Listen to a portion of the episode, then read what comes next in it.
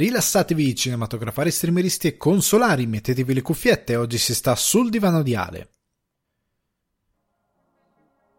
Il pezzo che sentite in sottofondo è So There Are No Fuck Buddies di Sibau e io sono Alessandro Di Guardi, ospite di Sul Divano di Ale che vi ricordo potete trovare su Spotify, iTunes o Apple Podcast, Google Podcast, Deezer, Amazon Music e Budsprout. Se volete supportare Sul Divano di Ale le mire di espansione per un salotto migliore potete farlo offrendomi un cappuccino su www.buymeacoffee.com slash sul divano di Ale. In questa puntata di Sul Divano di Ale rispondo alle vostre domande e abbiamo due bellissime domande. Pellicola versus digitale, perché si sceglie uno o l'altro e cosa cambia? Ragioniamoci. Entro anche nelle storie di acquisizione di proprietà intellettuali con una domanda a chiedermi perché vengano storpiate così tanto nonostante l'ampio materiale di partenza. Parlo anche della prima puntata di Loki, arrivata il 9 giugno su Disney Plus, del Netflix Geeked Week e recensisco per voi il Divin Codino, film Netflix dedicato a Roberto Baggio. Eppure le recensioni non finiscono qui, poiché sono finalmente ritornato al cinema per vedere Quiet Place Parte 2 e mi sembra proprio il caso di parlarvene. In chiusura proseguo con la rubrica del cinema dedicata con un film della rubrica, della sottorubrica, anzi, Estate a Tokyo e anche un bel film di genere. E nel mezzo un po' di chiacchiere, news riguardo la settimana di cinema e televisione appena trascorsa. Ragazzi, bentornati e bentrovati sul divano di Ale. Sono come al solito super contento di avervi qui con me. Questa settimana abbiamo una, do, una, una puntata, ecco, bella, bella, bella croccante, proprio come una focaccia. Potete sentire il croc sotto i denti mentre l'ascoltate. Abbiamo delle belle notizie, ma soprattutto dei begli argomenti e delle belle recensioni.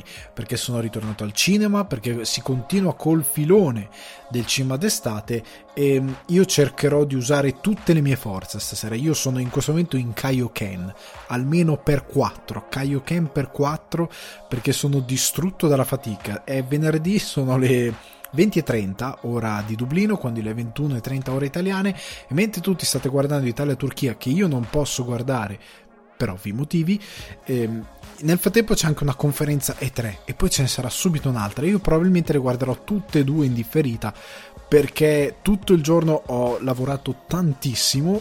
Sto continuando a lavorare per registrare la puntata, per portare a voi un bel contenuto, del content, come canta Bo Burnham nel suo speciale Inside, che sono contento vi sia piaciuto e sono contento lo state guardando. Tra l'altro se l'avete guardato e consumato su Spotify, oltre a trovare tutte le sue canzoni, tutti i suoi spettacoli, tutti i suoi album, trovate anche l'album relativo a Inside. Quindi se vi volete sparare continuamente le sue canzoni, come sto facendo io, tipo stamattina andavo a comprare la colazione per me e mia moglie, ascoltavo,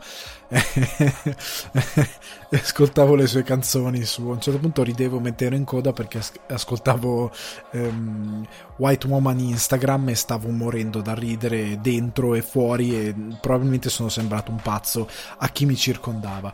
Comunque, sono troppo contento di essere qui. Ringrazio Andrea e Michele che mi stanno sostenendo tramite il Buy Me a Coffee. Ripeto, buymeacoffee.com slash sul divano di Ale. Non è un abbonamento, semplicemente passate e mi offrite un cappuccino, uno, due, tre, quanti volete. Potete passare quando volete. È un bel bar virtuale di un divano virtuale ed è mi fa veramente molto piacere che stia arrivando del supporto. Sono davvero contento, vi ringrazio. Eh, come già anticipato, arriveranno altri contenuti molto più complessi per, ehm, perché ci tengo proprio a fare questa cosa di diffusione, eh, di, di, profondere molta passione in quello che faccio, di essere. Dobbiamo essere un po' tutti Bob Burnham e, e, e sviluppare sempre di più anche partendo dal niente da una stanza e qua si andrà avanti. Comunque, vi ringrazio anche perché mi scrivete sempre in direct, soprattutto quando pubblico delle follie. Eh, questa settimana ho pubblicato una foto e siccome anche qua a Dublino è arrivata un po' d'estate, oggi sono addirittura 21 gradi. Addirittura eh, 21 gradi qua è caldo, cioè quando arriva mm, qualche anno fa arrivò a 25-26 la gente stava morendo di caldo, 26 gradi e per loro era morte. E per me era ok, finalmente un, qualcosa che si avvicina all'estate. Io sono abituato a 35 gradi anche di più perché i miei genitori sono siciliani, mia moglie è siciliana, vado sempre in Sicilia, sono abituato anche a temperature molto più alte e molto più torride già dalla mattina e loro invece 25 gradi si volevano scuoiare vivi. Qua sono arrivati 21 gradi, io ho detto ok, è una parvenza di estate, e allora ho fatto una cosa che faccio sempre, ovvero che ho sempre fatto nel corso della, della mia vita, ovvero un bel bicchiere di ghiaccio, latte e sciroppo alla menta. Una roba semplicissima ma mega rinfrescante. Ho fatto la foto e qualcuno ha visto che in background c'era la foto di Laura Palmer che c'è sulla mia scrivania. E c'è una bellissima storia uno di voi mi ha scritto in privato e mi ha detto ma perché hai una foto di Laura Palmer? Che è una, è una domanda super legittima. E come sapete io sono un fissato di Twin Peaks di David Lynch in generale ma la foto di Laura Palmer ha una bellissima storia nel senso che è stampata su carta fotografica. Cioè io ho scaricato un'immagine in altissima definizione di, della foto di Laura Palmer, quella che si usa proprio nel telefilm, di lei Reginetta del Ballo, l'ho portata in copisteria, l'ho fatta stampare su carta, carta professionale ad altissima qualità e l'ho incorniciata una vera e propria cornice. E di, proprio ricordo, sembra una cornice veramente d'argento di quelle che regalavano le mamme tanti anni fa ai matrimoni o alle comunioni. L'ho proprio messa in questa cornice perché quando ho registrato la monografia eh, dedicata a Lynch che trovate sul mio canale Alessandro Di Guardie, che è divisa in puntate che è lunghissima, dei, dei, uno dei props di, di scena, della scena che avevo preparato, era proprio una foto di Laura Palmer. E quindi ormai ce l'ho, me la tengo e sta sulla mia scrivania. Laura Palmer non mi lascerà mai. E la cosa bella è stata che mentre ero in copisteria Stavo aspettando il ragazzo, il ragazzo mi dà la foto, me la dà per dire ti va bene, la guardo e faccio perfetto, è della misura giusta, la qualità è giusta, è, è perfetta. C'era una ragazza di fianco a me, una ragazza giovane, guarda la foto e fa è una bellissima foto, ma che bella ragazza. E, e io ho mugugnato un ok grazie, ma in verità stavo morendo dentro, un po' da ridere e un po' dall'imbarazzo, perché è Laura Palmer. E questa ragazza ovviamente non ne aveva nessun'idea, zero. Voleva essere molto gentile e mi ha colto completamente in contropiede. Magari ho fatto la figura del maleducato perché ho risposto un po' di sottecchi, un po' così. Ma mi ha colto talmente in contropiede e mi ha colto talmente impreparato. E l'ho scoperto che non ci potevo credere di essere in quella situazione. Quindi ho detto, oh, ok, grazie un po' così imbarazzato e, e lei era rapita dalla foto e Laura Palmer. e niente, questa è la storia della foto di Laura Palmer. Comunque fa, fa molto, a me tutte le volte fa ridere questa vaccata eh, che mi è capitata. Comunque, ehm, questa settimana, se avete sentito la puntata di Cinefax di uscita ieri o l'altro ieri, dipende da quando sentite il podcast, eh, ero ospite e c'erano anche i licaoni perché si sta per concludere in questi giorni, questa settimana, il loro Eppela per raccogliere fondi per um, Winky Doo, scusate se mi schiarisco la voce, per Winky Doo, eh, che è il progetto che hanno sviluppato raccogliendo fondi, partecipando a bande di concorso, andando a um, festival internazionali, vincendo anche dei premi. Per quello che hanno presentato, cioè un concept, un, um, un cortometraggio di concept per il loro progetto, l'hanno portato, l'hanno presentato, hanno vinto dei concorsi, non hanno trovato dei produttori che volessero fare il film, però hanno partecipato ai bandi in Italia e ne hanno vinti diversi ma gli manca pochissimo. Il, io ho donato, molti altri hanno donato, spero che vogliate donare anche voi. Andate su Appela, ne avevo già parlato, fate una bella donazione, aiutate i Licaoni perché hanno delle belle idee, sono veramente bravi, sono talentuosi, sono dei bravissimi eh, filmmaker, potete guardare da voi i contenuti che fanno sul canale, a volte portano alcune cose di cinema, portano dei contenutini che spiegano alcune cose di cinema e è veramente importante che noi sosteniamo questo gruppo di videomaker perché se lo meritano eh, moltissimo. E quindi andate veramente a donare, fate una piccola donazione, un supporto, condividete il loro crowdfunding, eh, loro, mh, la loro raccolta di crowdfunding e, mh, e, sostenete il progetto quanto più potete perché se lo meritano davvero tanto anche perché provano a fare qualcosa di genere in Italia che non è facile come, come, sappiamo tutti, sappiamo che non è una cosa facile. Tra l'altro in questo c'è un piccolo tecnicismo perché magari alcuni di voi si chiederanno come si fa a proporre un progetto. Una delle, delle cose che puoi fare è realizzare un corto che è un concept, che è l'idea dietro quello che può essere il film alla fine portarlo ai festival e potresti vincere dei fondi. Altri portano le sceneggiature, sono dei concorsi di sceneggiatura, tu vai al concorso con la tua sceneggiatura del tuo film, puoi vincere dei bandi eh, premio, puoi vincere la possibilità di fare un film, puoi vincere dei fondi, puoi vincere delle opportunità poi di realizzare quel tuo film. Ci sono diverse strade, queste sono alcune che mh, vengono percorse, ad esempio c'è mh, il regista di Shazam, ora non mi sto ricordando il nome, però lui fece uno dei corti che fece lui, Lights Out, del quale poi hanno fatto un film, lui aveva fatto il corto, piacque talmente tanto che dissero ma qua c'è un film, facciamo un film e poi fecero il film. E quindi, vedete, a volte questi sono i modi per, per riuscire a fare i film quando è una bella idea che funziona. Quella di Twinkie 2 è molto molto affascinante, andate a guardarla perché mm, c'è il corto che loro hanno fatto sul loro canale, guardatelo. Come dicevo poco fa, tra l'altro, in queste ore è iniziato le 3. L'evento, per chi non lo sapesse, per chi non fosse vicino ai videogiochi, è la più grande conferenza eh, legata al mondo del gaming, che quest'anno ovviamente è in versione digitale, l'anno scorso fu cancellata, quest'anno è in digitale.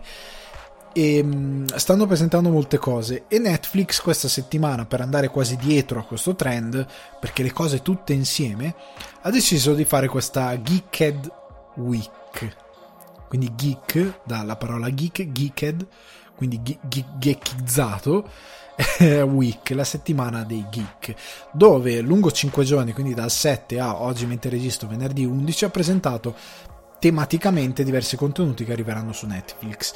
E oggi era l'ultimo, l'ultimo panel, diciamo a tema videogame, visto che si aggancia poi alle 3, che inizia appunto oggi, anche se ieri c'è stato un un panel evento di apertura. Comunque, per agganciarsi alle te hanno presentato tutti i loro progetti videoludici. Allora, io voglio solo fare un, due parole su questo Geeked Week. Allora, trovate il resoconto con le cose migliori presentate, ora capirete perché le migliori, su cinefax.it. C'è già la news, è uscita, se voi state ascoltando il sabato mattina, è già uscita ieri pomeriggio i panel sono stati orrendi, ragazzi. Cioè, io ho l- la, pelle, la pelle dura e piuttosto spessa, nel senso che da videogiocatore io panel brutti ne ho visti un sacco, indipendentemente dalla pandemia. Cioè panel, perché nel mondo del cinema non si usa sta cosa, ma nei videogame, che per Netflix ha senso una piattaforma online fare questi eventi, per i videogame non si usa. Però, cioè per i videogame si usa. Eh, quest'idea di fare queste convention dove tu mostri quello che uscirà da qui a sei mesi, un anno, qualcosa di più, è una cosa che nel mondo del gaming si fa e che ha determinate problematiche perché i, video, i gamer, l'ambiente del gaming non è fatto da showman, non è fatto da gente che è abituata ad avere una determinata presenza scenica, che a volte fa scivoloni di comunicazione nonostante sia il loro lavoro, sono un po' meno abituati, anche se negli ultimi anni sono migliorati, anche se la conferenza di coach media che stavo mandando fino a poco fa non dimostra questa cosa, però sta di fatto che sono abituato appunto per cosa, questa cosa che ho appena detto a presentazioni scialbe vuote di contenuti. E Netflix è stata campione. Perché cavolo tu lavori nell'industria dei media tu lavori nella comunicazione, com'è fatto un evento così brutto? Cioè, gli eventi erano costellati di roba dove presentavano teaserini a volte di 30 secondi. Cioè, queste persone in questo ambito digitale dove andavano a presentare teaserini di 30 secondi, poi condivisi dici sul canale YouTube, no, su Twitter. Molti teaser sono su Twitter, in bassa, in definizione, in scarsa definizione perché Twitter ha dei limiti, e poi arriveranno magari a una certa su YouTube tramite i canali ufficiali Netflix, ma attualmente molta roba è su Twitter eh, teaserini fatti, ma- cioè, fatti male, brevissimi, che non dicono niente. A volte a un certo punto ho visto una presentazione che loro stesso hanno fatto vedere un mini teaser di The Witcher della stagione 2 e loro hanno giocato, hanno fatto una gag sul fatto tenete gli occhi bene aperti perché il teaser dura veramente poco. Però il montaggio è talmente serrato che l'hanno utilizzato per buttarci dentro dei piccoli easter eggs. E hanno detto poi trovateli voi. L'hanno fatto vedere due o tre volte e poi hanno detto trovateli voi. Ma è stato orrendo. La stessa cosa hanno annunciato il cast del live action di eh, Resident Evil. È stato orrendo anche quello hanno annunciato eh, l'anime di Splinter Cell che l'avevano già annunciato il che è peggio cioè nel senso lo sappiamo già. Lo annunci in una conferenza e cosa fai vedere? Uno screenshot. Uno screenshot con una art di Sam Fisher e il logo Splinter Cell. E basta questo è quello che hai fatto vedere. Ma venendo anche ad altre eh, altri annunci veramente non c'è stato niente di sostanzioso. Cioè a un certo punto di, hanno presentato Lucifer hanno messo un video gag reel cioè quello con gli errori. Ma perché? Di Stranger Things c'è un video dei due fratelli ehm, creatori dello show dietro le quinte che dicono col set dietro eh, neanche set bello di, di, qualche scena cioè non si sono messi neanche un set non so l'ufficio di eh, della stazione di, dello sceriffo no no no proprio dietro dove si vedono le, le cose in legno incompensato dalla, dalla struttura del set col cellulare in definizione orrenda, quelle che gli americani chiamano potato phones, dicono quando hai una definizione brutta della camera, dicono ma che cos'è un potato phones? Eh, un potato phone, perché è uno. Eh, comunque lì che guardo la telecamera e dico ah no, eh, siamo grandi fan di eh, l'adattamento Netflix di Anna dai capelli rossi, hanno annunciato che lei farà parte del cast poi collateralmente è stato annunciato che ci sarà un podcast con protagonista eh, Maya Hawks, che è un prequel di un libro che deve uscire. È stato pieno di annunci di questo tipo. E quei pochi che hanno messo qualcosina a livello di trailer. E mio dio, lo show è stato orrendo. Nell'articolo trovate qualcosa di condensato con il meglio e con quello che effettivamente è presentabile a un pubblico perché tipo di Umbrella Academy che la produzione è appena iniziata non hanno filmato niente c'è la lista degli episodi. C'è la lista degli episodi. Ok posso cavalcare di immaginazione capisco che state girando ma piuttosto non dire niente. Piuttosto non dire niente. Piuttosto metti due interviste agli attori. Eh, di ehm, non lo so, cioè è proprio veramente svogliato. Scialbo, non ci hai messo pensiero, non ci hai messo niente. È veramente buttato lì. È stata una delle peggiori, degli peggiori eventi che abbia visto in assoluto a livello di presentazioni. E mi dispiace perché il potenziale c'è, ma veramente non ci hanno messo zero. Cioè, del nulla. È veramente triste. Però comunque una di queste presentazioni ne parlo oggi eh, perché è quella più interessante e quindi ragazzi andiamo avanti stendiamo un velo pietoso su questa, questo evento Netflix che per me è fallito. Cioè non è int- stato interessante non ne ha parlato nessuno. La maggior parte dei siti di informazione ha scomposto le notizie per fare che poi scomposte come? Perché la maggior parte delle notizie non ci sono informazioni. Molti teaser si concludevano senza neanche una data di uscita. È, è stato abbastanza terrificante veramente a livello proprio di pianificazione e di comunicazione veramente brutto, brutto, senza molto altro da dire. Andiamo però alle news, perché parliamo di box office al volo, perché lunedì sono arrivati i dati di box office dopo che è uscito al cinema The Conjuring per ordine del diavolo, che nonostante la release su HBO Max ha incassato 24 milioni di dollari uscendo in 3102 sale, che non è un risultatone, considerando che Quiet Place ne ha incassati 50 no meno 48 in, due, in tre giorni weekend eh, e, qua, e, in quattro giorni perché c'era il Memorial Day è arrivato a 52 se non ricordo male o 57 adesso non vorrei confondere i numeri eh, però tutti i giorni hanno titolato ah The Conjuring batte Quiet Place sì già uscito settimana scorsa con un record di incassi. Sta di fatto che Conjuring ha incassato 24 milioni e Quiet Place 2 ne ha incassati 19,5. Cioè, non è che l'ha battuto di 19,5, cioè ha comunque rischiato. Eh, Comunque è uscito anche nel resto del mondo, è Quiet Place, appunto anche in Irlanda perché l'ho visto, e ha incassato altri 19 milioni di dollari nel mondo con un totale di 88 negli States e 138 nel mondo. 88 milioni di dollari negli States non è poco. Cioè Godzilla vs. Kong ha quasi è dovuto arrivare a tutta la sua run di permanenza ci- nei cinema, nelle sale, per arrivare quasi a toccare i 100 milioni. E Quiet Place alla seconda settimana è già 88 milioni, solo negli USA. Vuol dire che probabilmente la settimana prossima o nelle prossime due settimane arriva a 100. Eh, di rimbalzo Crudelia, che è già stato confermato per un sequel, ha incassato 11,2 milioni e 18,6 nel mondo. Eh, sempre con questa cosa che non sappiamo i dati di Disney Plus, quindi non sappiamo quanti l'hanno comprato, quanto l'hanno visto e quindi niente.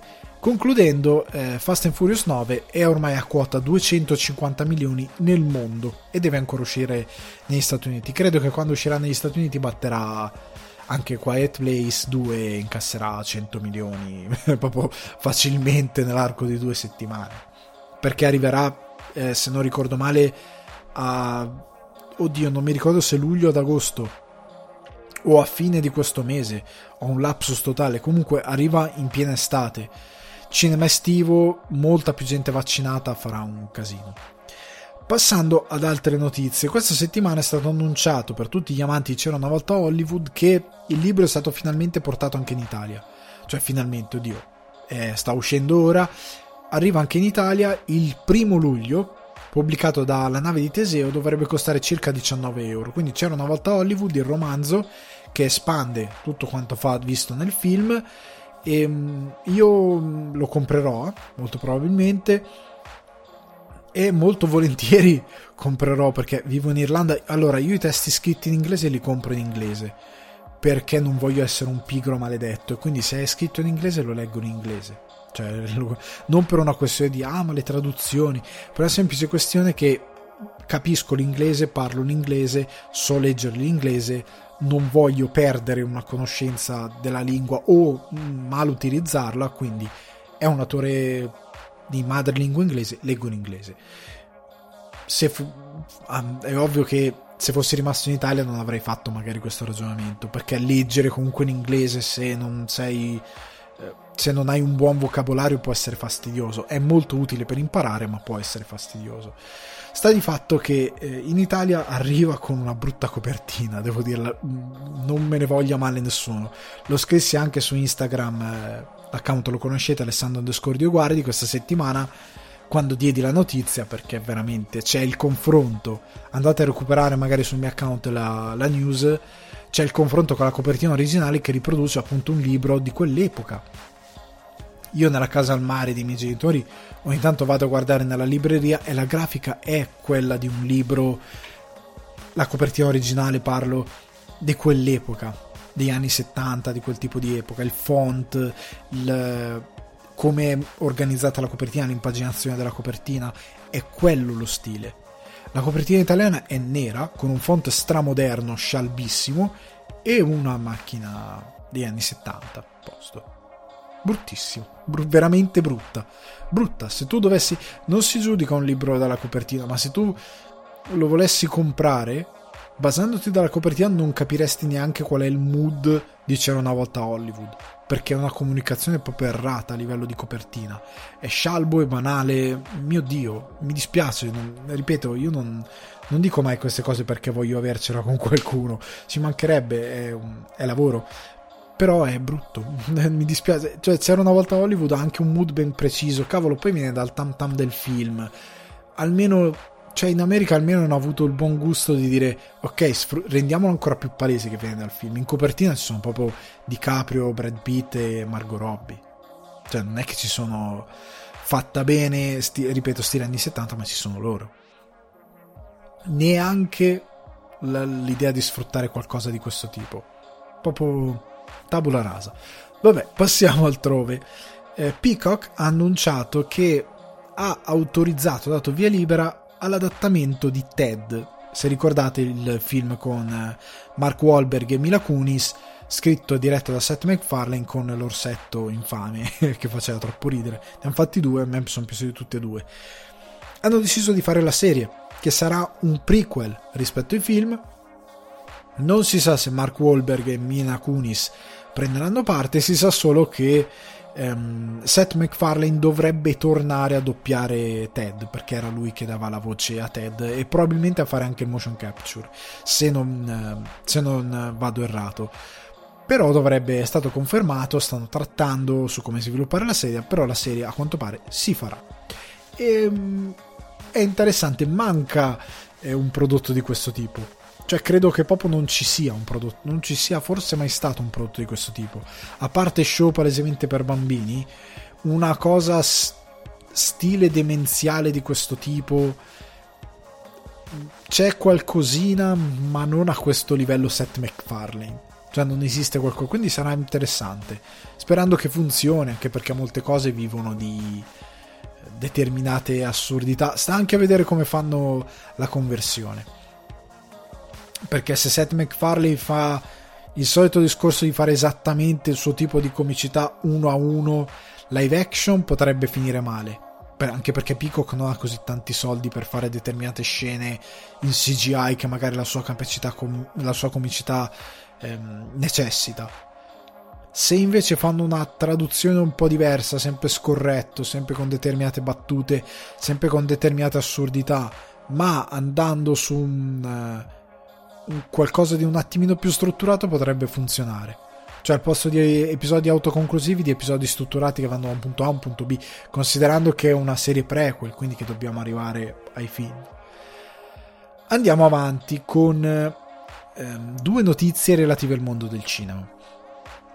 Ovvero che Old Boy di Park Chan-wook torna al cinema. È tornato anzi al cinema perché è al cinema dal 9 giugno. Su cinefax.it trovate il listone delle sale che lo proiettano, quindi fatemi un giro per vedere se magari nella vostra zona c'è, se c'è andate, cioè ass- assolutamente. So che non è un consiglio del cinema d'estate, però Old Boy è cioè assolutamente lo dovete recuperare se non avete mai visto. Anzi qua in Irlanda non lo stanno dando non credo che lo stiano riportando eh, al cinema però il giorno che lo riporteranno lo andrò a vedere perché io non l'ho mai visto in sala e vedere quel tipo di film in sala è una cioè so che può sembrare retorica, ma vedere i film in sala piuttosto che sullo schermo di un computer o piuttosto che sul vostro televisore, per quanto bello sia, è un'altra esperienza. È una cosa comple- cioè ragazzi, si chiama cinema. Cioè questo settore si chiama cinema. No, non si chiama guardo televisione, si chiama cinema. La televisione è fatta per la televisione, il cinema è fatto per il cinema. Quindi è dove nascono, è il mezzo per il quale nascono le cose. Quindi andate a vederlo in sala se potete perché deve essere magnifico. Rimanendo in tema film, non. Ehm, cioè, scusate, che ritorna al cinema, in questa casa abbiamo un'anteprima assoluta perché il eh, film madre di Bon Joon-ho, regista di Parasite, dal primo luglio torna nelle sale italiane. Quindi, primo luglio è un thriller hitchcockiano ed è distribuito da eh, PFA Films e M Cinematografica. E oggi ad aiutarmi, siccome io, madre di Bon Joon-ho, non l'ho mai visto, ho un ospite speciale. Un ospite speciale che è un, un avversario, un doppelganger, diciamo che è una presenza. Abbiamo Adriano Meis. A 12 anni dall'uscita originale i nostri distributori, udite udite, bontà loro, hanno deciso di distribuire nelle sale italiane Madeo, Madre, che sarebbe poi il quarto lungometraggio di Bong Joon-ho. Madre è un film per me straordinario, per quanto mi riguarda prima dell'exploit di Parasite rappresentava veramente l'apice di Bong Joon-ho, eh, insieme forse a Memoria di un assassino. La storia è quella di Du Joon, un, un ragazzo problematico, quasi al limite dell'autismo, che non fa altro che combinare casini nel, nel paesino di provincia sudcoreano in cui, in cui vive insieme a sua mamma la quale, essendo ovviamente molto preoccupata e molto apprensiva nei suoi confronti, eh, ha un atteggiamento ultra pro- protettivo per, per, quanto riguarda il figlio. Il ragazzo viene accusato un giorno dell'omicidio di, di una giovane del paese e, e, la madre, convinta della sua innocenza, decide di, di scoprire la verità scoprire assolutamente la verità per poter scagionare il suo bambino. Quanto si spingerà in là nel farlo? Questo è il preambolo, la sinossi, il presupposto di, di Madeo. Madre è un film elegantissimo che gode di una grande scrittura e di una, mm, una, regia secondo me eccezionale. Grande anche il lavoro del direttore della fotografia che è Hong Kyu-pyo, che sarebbe poi lo stesso di Parasite, The Host e comunque un collaboratore abituale di Bong. Così come è veramente straordinaria, eccezionale, pantagruelica, mettetevi l'aggettivo che volete, la prova di recitazione di Kim Hye-ja, la madre la quale riesce veramente a, a, a trasmettere qualsiasi tipo di sfumatura, qualsiasi tipo di, di, di emozione, di dolore a, al suo personaggio. E questo direi che quanto, e penso che potrebbe anche bastarvi per, per correre in sala a vedere questo filmone. E se non ci andate siete dei pazzi scriteriati. Il che direi che è anche probabile, perché d'altronde state seduti sul divano ad ascoltare le, le scempiaggi che vi dice questo qua, quindi ecco, non mi stupirebbe se foste un po' dei pazzi. Ringraziamo quindi il buon Adriano Meis, che giustamente si definisce come dei pazzi in quanto tali, e lo ringraziamo per il suo contributo per Madre, che quindi, ripeto, dal primo luglio nei cinema eh, cercate di andarlo a vedere, vi vedete un bellissimo film e cercherò anch'io di vederlo, non al cinema, sfortunatamente. Cercherò di vedere altro al cinema, ok? Purtroppo non l'hanno portato, vengo discriminato e cosa devo fare? Mi vedo altro. Allora andiamo avanti però con qualche altra piccola news perché Warner Bros. Animation lavorerà con New Line Cinema per portare sullo schermo The Lord of the Rings, The War of the Ro- Rohirrim. L'ho pronunciato malissimo. Sta, sta, perdonatemi, non sono un grandissimo eh, consumatore di Signore degli Anelli, quindi errore mio, mea culpa, eh, mia grandissima colpa. Quel film in... Um, da quello che si è capito sarà un anime in stile anime e sarà eh, raccontato racconterà la storia della saga del fosso di Helm e la storia di Helm eh, Hammerhand quindi il re del, um, de, di, di, quel, de, di, quella battaglia enorme e sanguinolenta che lui ha portato, ha portato avanti per, per anni. La produzione ripeto New Line Cinema sarà a, a dirigere Kenji Kamiyama già dietro la serie di Ultraman e ehm, la sceneggiatura sarà curata da Jeffrey Eddis e Will Matthews che avevano già scritto la sceneggiatura di The Dark Crystal Age of Resistance. Quindi ambizioni piuttosto grandi per Warner Bros. Animation perché da quello che si è capito questo andrà al cinema. Cioè è un film fatto per il cinema da quello che si è capito. Non è da escludere che poi esca straight to video però a quanto pare vogliono fare qualcosa per il cinema non, da, da, qui non, non, so bene cosa dirvi perché le informazioni sono eh, abbastanza poco chiare riguardo questa, questa saga, però si parla di andare al cinema. E a tal proposito mi aspetto quindi una produzione che sia molto più curata, nel senso che generalmente Warner Bros.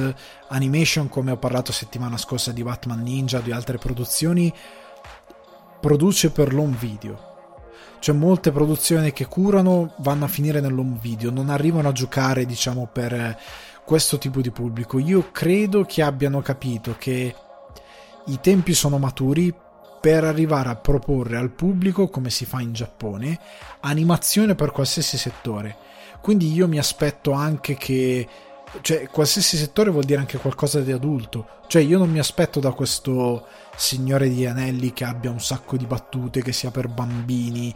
Io mi aspetto che sia qualcosa di un po' più adulto e che abbia dei contenuti magari un attimino più eh, cioè che ci sia sangue dove ci deve essere, che ci sia violenza dove ci deve essere, che abbia dei toni magari un po' crepuscolari dove, deve, dove è necessario, non per tutta la pellicola, però io mi aspetterei anche parlando anche di altre proprietà intellettuali e quant'altro, che si arrivasse a capire, ok, magari non lo so, io vedrei molto volentieri più che un film un bel qualcosa di animato di Spawn al cinema, fatto bene, con delle belle animazioni.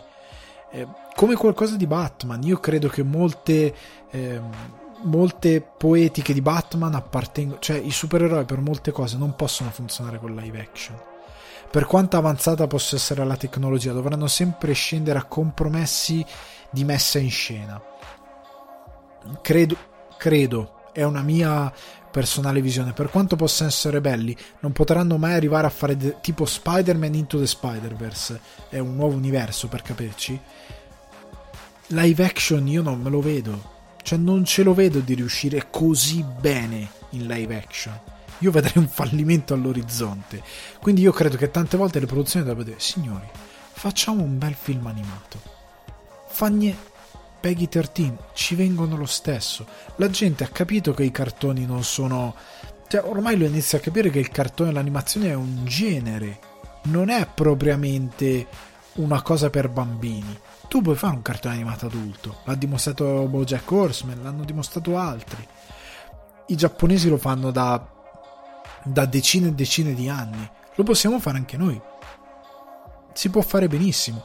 Io ripeto sempre, Batman, la maschera del fantasma, che floppò al cinema, era molto avanti rispetto al suo tempo presente, perché il cartone è relativamente per bambini, nel senso che a livello di struttura è un noir, è molto adulto, ha dei tempi eh, non lenti, però abbastanza dilatati per quello che è un bambino. Io me lo guardavo con una passione assoluta perché ero innamorato come sono da adulto di Batman però posso capire che magari dei bambini che vogliono vedere i Minions quel film lì non se lo guardano. È ovvio che il film non è per loro. Però Batman la maschera del fantasma, se porti in sala un bambino e porti in sala un quarantenne che è innamorato di Batman, il film gli va bene uguale. Uguale. Perfetto, funziona. Funziona per tutti e due. E quindi io credo che per certi versi sia la via per, per molte cose. Cioè, fai, fai un bel un bel film animato. Visto che lo portano al cinema, perché si è parlato di Warner Bros. che distribuirà a livello internazionale, io mi chiedo. Ci metteranno della cura, cioè quello che dicevo prima. Spero ci mettano molta più cura, che l'animazione non sia abbuzzata. Cioè, spero che questa volta abbiano la buona creanza di fare qualcosa con un certo livello che sia per il grande schermo. Perché poi devi fare i conti ripeto con Spider-Man un nuovo universo che ora stanno sviluppando il 2 e con altre pellicole che hanno quell'ambizione. E che funzionano già non ti confronti con oltre al fatto a mille altri eh, film d'animazione giapponese che hanno un livello molto alto. Quindi cioè, dai una bella sfida da raccogliere. Quindi spero vada bene sia per i fan del Signore di Anelli sia per chi come me semplicemente gradisce comunque indipendentemente dal, dal fanatismo che ha verso un'opera di vedere un bel film. Cioè anche d'animazione lo gradisco. Andiamo avanti perché parlando di eh, animazione, fumetti, voglio aprire una piccola parentesi proprio dedicata al mondo del fumetto per un orgoglio totale eh, italico, visto che oggi gioca anche la nazionale, c'è l'europeo, sperando che non stia perdendo mentre registro e, e, evito di imprecare, mi sono spaccato un dito. Allora, Simone Di Meo e El, eh, Al Ewing che hanno scritto eh, rispettivamente eh, disegnato Simone Di Meo e scritto Al Ewing eh, li troviamo solo quando sono morti We Only Find Them When They Are Dead sono stati nominati a due Eisner Award che è il premio più grande del fumetto americano come Best New Series e Best Cover Artist, che è Simone Di Meo. Hanno ricevuto questo enorme ehm, privilegio, questa bellissima eh, ricompensa, è solo una nomination ovviamente, i premi non sono stati ancora dati, però è un grandissimo risultato, io sono veramente contento, io avevo, ho consigliato anche su Instagram il fumetto, continuo a consigliarlo, li troviamo solo quando sono morti, lo trovate eh, in fumetteria in un unico volume, e vi consiglio tantissimo perché i disegni di Simone Di Meo sono stupendi, stupendi. E la storia è meravigliosa, cioè a me pesa un sacco, eh, è proprio bella, finalmente. Io amo i fumetti per questo motivo, cioè tu, io tante volte anche dei fumetti italiani, la cosa che odio molte volte è che è bello leggere determinate storie intimiste, cioè Blanket, se vi leggete Blanket, eh, che non è italiano, però comunque un bellissimo fumetto di questo eh, disegnatore che racconta la sua crescita da adolescente in questa città, mi pare del Montana se non mi ricordo male, comunque questa città che pare Fargo, super rurale, con la neve, con genitori super religiosi, una città super bigotta, questo tipo di infanzia con lui che è maturato tardi perché determinate cose non gli erano, gli erano precluse a livello di crescita, comunque. Eh, un racconto intimista molto bello, molto umano, molto commovente e duro, stupendo, meraviglioso però io sto leggendo un fumetto. Cioè, in Italia, come nel cinema, abbiamo questa cosa. Io non ne posso più di vedere questi racconti intimisti, mega sdolcinati su cose super quotidiane. Ragazzi, andate a fare i film. Andate veramente con tutto il cuore, andate a fare i film. Non fate i fumetti. No, non spre- cioè, sono belli i racconti di, di crescita anche i fumetti di crescita possono essere belli per un ragazzino che sta crescendo avere qualcosa di quel tipo. Quello che io non sopporto sono quelli di quelli già cresciuti che raccontano i loro drammi di persone già cresciute. E ehm, non sto parlando di uno come GP che nel fare i suoi racconti però ci mette un livello artistico tale che ti porta fuori.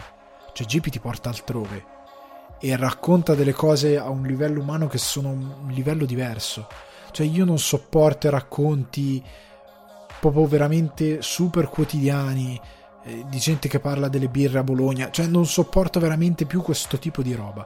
Questo tipo di fumetto veramente... È... Non voglio fare esempi perché non voglio... Non di fumettisti, ma di letteratura che fa alta... Cioè, ecco, faccio un esempio estero. Sono il Daniel Steele del fumetto. Cioè, sono roba veramente Dio mio, da edizione economica prima di salire sul treno o sull'aereo. E il fumetto è sprecato per sta roba. Come è sprecata la letteratura, eh, sia chiaro. Però è veramente uno svilimento di un mezzo. Cioè, col fumetto tu hai occasione per il tipo di linguaggio che ha, per il tipo di. Io purtroppo non ho il dono del disegno. Se avessi il dono del disegno, io spaccherei tutto. Perché io ho delle storie che voglio fare, ma non so disegnare. Devo affidarmi comunque a un disegnatore ed è difficile trovarne uno e vorrei raccontare delle cose oltre. Cioè, bello. Eh, questo li troviamo solo quando sono morti. In breve, la storia è questi, queste flotte spaziali in questo futuro che sostanzialmente trovano questi titani, questi dei enormi, giganti, morti, che vagano nello spazio e li, tra virgolette, saccheggiano raccogliendo carne e, e altre cose per nutrire questo, diciamo, governo spaziale e c'è una storia per, per, di questo capitano di una nave che ne vuole trovare uno sostanzialmente vivo. E ci sono contrasti con membri di questo governo intergalattico c'è tutta una storia di una missione nel passato che ha avuto determinati riscontri e che ha avuto determinate problematiche. È un, un fumetto semplicissimo anche a livello di scrittura ma è disegnato divinamente c'è fantasia c'è un livello proprio di di, di, ti porta veramente altrove e quindi sono troppo contento. Sono anche contento per Simone Di Meo, cioè sono contento perché è andato al to- vai, bravo, vai al toro, non, stare in Italia a fare i bonelli, a fare que- questo tipo di fumetto geriatrico che non riesce più a comunicare col, col presente ormai da 30 anni buoni. E, ehm, quindi sono contento, sono anche contento per Marco Cecchetto perché altro artista italiano, perché Daredevil la serie regolare Marvel, è stata nominata per tre award: Best Continuing Series, Best Writer, Best Penciler eh, Inker or Best Penciler Inker Team. Marco Cecchetto, che è ehm, eh, le matite e inchiostatore di eh, Daredevil, ed è un artista meraviglioso. E eh, Chip Zarsky, che invece l'autore, è stato appunto nominato per eh, Best Writer e Best Continuing Series, che credo che sia comunque relativo alla serie quel premio. Però lui best writer. Daredevil bellissima serie. Le ultime, le ultime incarnazioni sono veramente belle della Marvel scritto veramente bene meraviglioso. Sono contento di questo premio anche per Marco Cecchetto che è veramente un grandissimo disegnatore. Eh, si può fare altro nel fumetto? Piantiamolo di raccontare eh, birra a Bologna e quant'altro. Cioè veramente ragazzi usciamo da sto pantano. Potete raccontare quello che volete. Potete raccontare veramente è come cioè io immagino non lo so tu hai anche nel cinema tu hai il cinema e la possibilità di fare delle cose meravigliose, del, delle storie fuori, oltre, anche parlando del presente, ma tu puoi usare come dico sempre, io preferisco il genere perché la fantasia ti può dare occasione di parlare anche dei tuoi dubbi, ma utilizzando un, un device narrativo, uno strumento narrativo che possa attirare il pubblico, ma possa anche comunicargli a un livello diverso, senza farlo sentire magari giudicato, senza farlo sentire eh, svilito, senza affossarlo. E, e tante volte lo si fa con i supereroi per parlare magari ai più piccoli o comunque per riuscire a parlare a tutti. E si può farlo in diversi modi, lo puoi fare con l'orrore, lo puoi fare con la fantascienza, lo puoi fare con l'azione, lo puoi fare in tanti modi, o puoi creare anche pure intrattenimento, ma usando la fantasia, usando l'estro, usando la capacità. Io penso a David Lynch, che uno non fa azione, però ti porta in mondi completamente oltre. È meraviglioso. E io penso a questa cosa qui e poi vedo determinate realtà e dico ok, non, è, non, è, non si può fare. non, non, per qualche ragione non abbiamo voglia di sognare, non abbiamo voglia di, di andare oltre, facciamo quella roba qui e ok, va bene.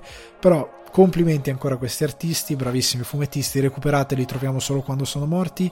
E, ehm, Daredevil, vabbè, Daredevil è più facile trovarlo, li troviamo solo quando sono morti, se non volete leggere in italiano, anche se c'è una bellissima edizione, quindi non vedo perché eventualmente lo potete prendere da Comixology in digitale, ma io consiglierei il fisico. Io mi sto ordinando il fisico in inglese da una fumetteria qua a Dublino perché è disegnato talmente bene che dopo che l'ho letto in digitale ho pagato per i fumetti in singola uscita in digitale, voglio comprarlo in fisico perché è stupendo. Comunque, parentesi fumettistica che procede con successivamente e poi si chiuderà ragazzi non vi preoccupate non, non vi scatenate su questa cosa poi la chiudiamo. Però comunque che ehm, andrà avanti prima per l'adattamento Sandman di Netflix che è una delle cose che è stata presentata al Geekend uh, Week Geeked scusate Week di Netflix e poi per Batman de, eh, i tre Joker Three Jokers poi ci arriviamo Partiamo subito con Sandman. Sono stato contento di vedere questa piccolissima presentazione. Come si diceva prima, cavolo, è stato veramente un dietro le quinte con Neil Gaiman che parla. E ehm, io personalmente ho paura dell'adattamento di Sandman. Esiste un libro, ma viene principalmente da eh, fumetto, graphic novel, che è diventata famosissima. Anche qui eh, è una fantasia, come dicevo prima, incredibilmente alta nel senso che c'è eh, il dio del sonno, eh, è tutto basato sui sogni, su questa realtà oltre nel sogno, tutta questa realtà onirica e mettendo in discussione realtà, esseri umani a contatto con questi eh, esseri oltre, esseri divini. E c'è proprio un tipo di narrazione. Sandman, fate conto che è dagli anni 90 che lo vogliono portare al cinema. Eh, Joseph Gordon Levitt ci aveva provato qualche anno fa con lui come protagonista e non ci è riuscito non per sua incapacità, ma secondo me proprio perché il progetto è difficile da presentare, perché è ritenuto uno dei tanti film infilmabili. E quando un, film, quando un progetto scusate, viene ritenuto infilmabile perché ha un tipo di narrazione tan, talmente particolare, magari tan, talmente legata al mezzo, che la traduzione rischia o di svilirlo o semplicemente di perdere completamente il significato di quell'opera perché non riesce a trovare un modo per tradurre qualcosa che su carta funziona e che poi visivamente per immagini non funziona. A volte sono limiti tecnologici, a volte è proprio che devi riuscire a trovare una vena, cioè una vena narrativa di qualcuno che trova un modo per dare un senso a quella cosa, cioè un ordine visivo a quella cosa e tante volte è difficilissimo, è veramente complesso. E Sandman è veramente complesso, cioè se venissero da, me a dirmi è ovvio non sono nessuno, però se venissero da me a dirmi oh adatta Sandman per lo schermo, io farei finta di avere, non lo so, il cagotto, cioè farei qualcosa perché, perché come Johnny di Metal Gear Solid, perché fa, farei finta di non aver da fare, di, di, aver lasciato il gatto sulla pentola a pressione, perché è veramente una cosa suicida, cioè devi avere devi essere molto sicuro di quello che stai facendo perché mandarlo in cacciara è veramente facile. Eh, nel cast, tra l'altro, questa sera è un cast incredibile perché c'è Tom Starridge, eh, Gwendolyn Christie, la Brian di Game of Thrones, Boyd Holbrook, il um, Steve Murphy di Narcos, il, l'agente di, del, della DEA, Charles Dance, Monk, Game of Thrones, famosissimo.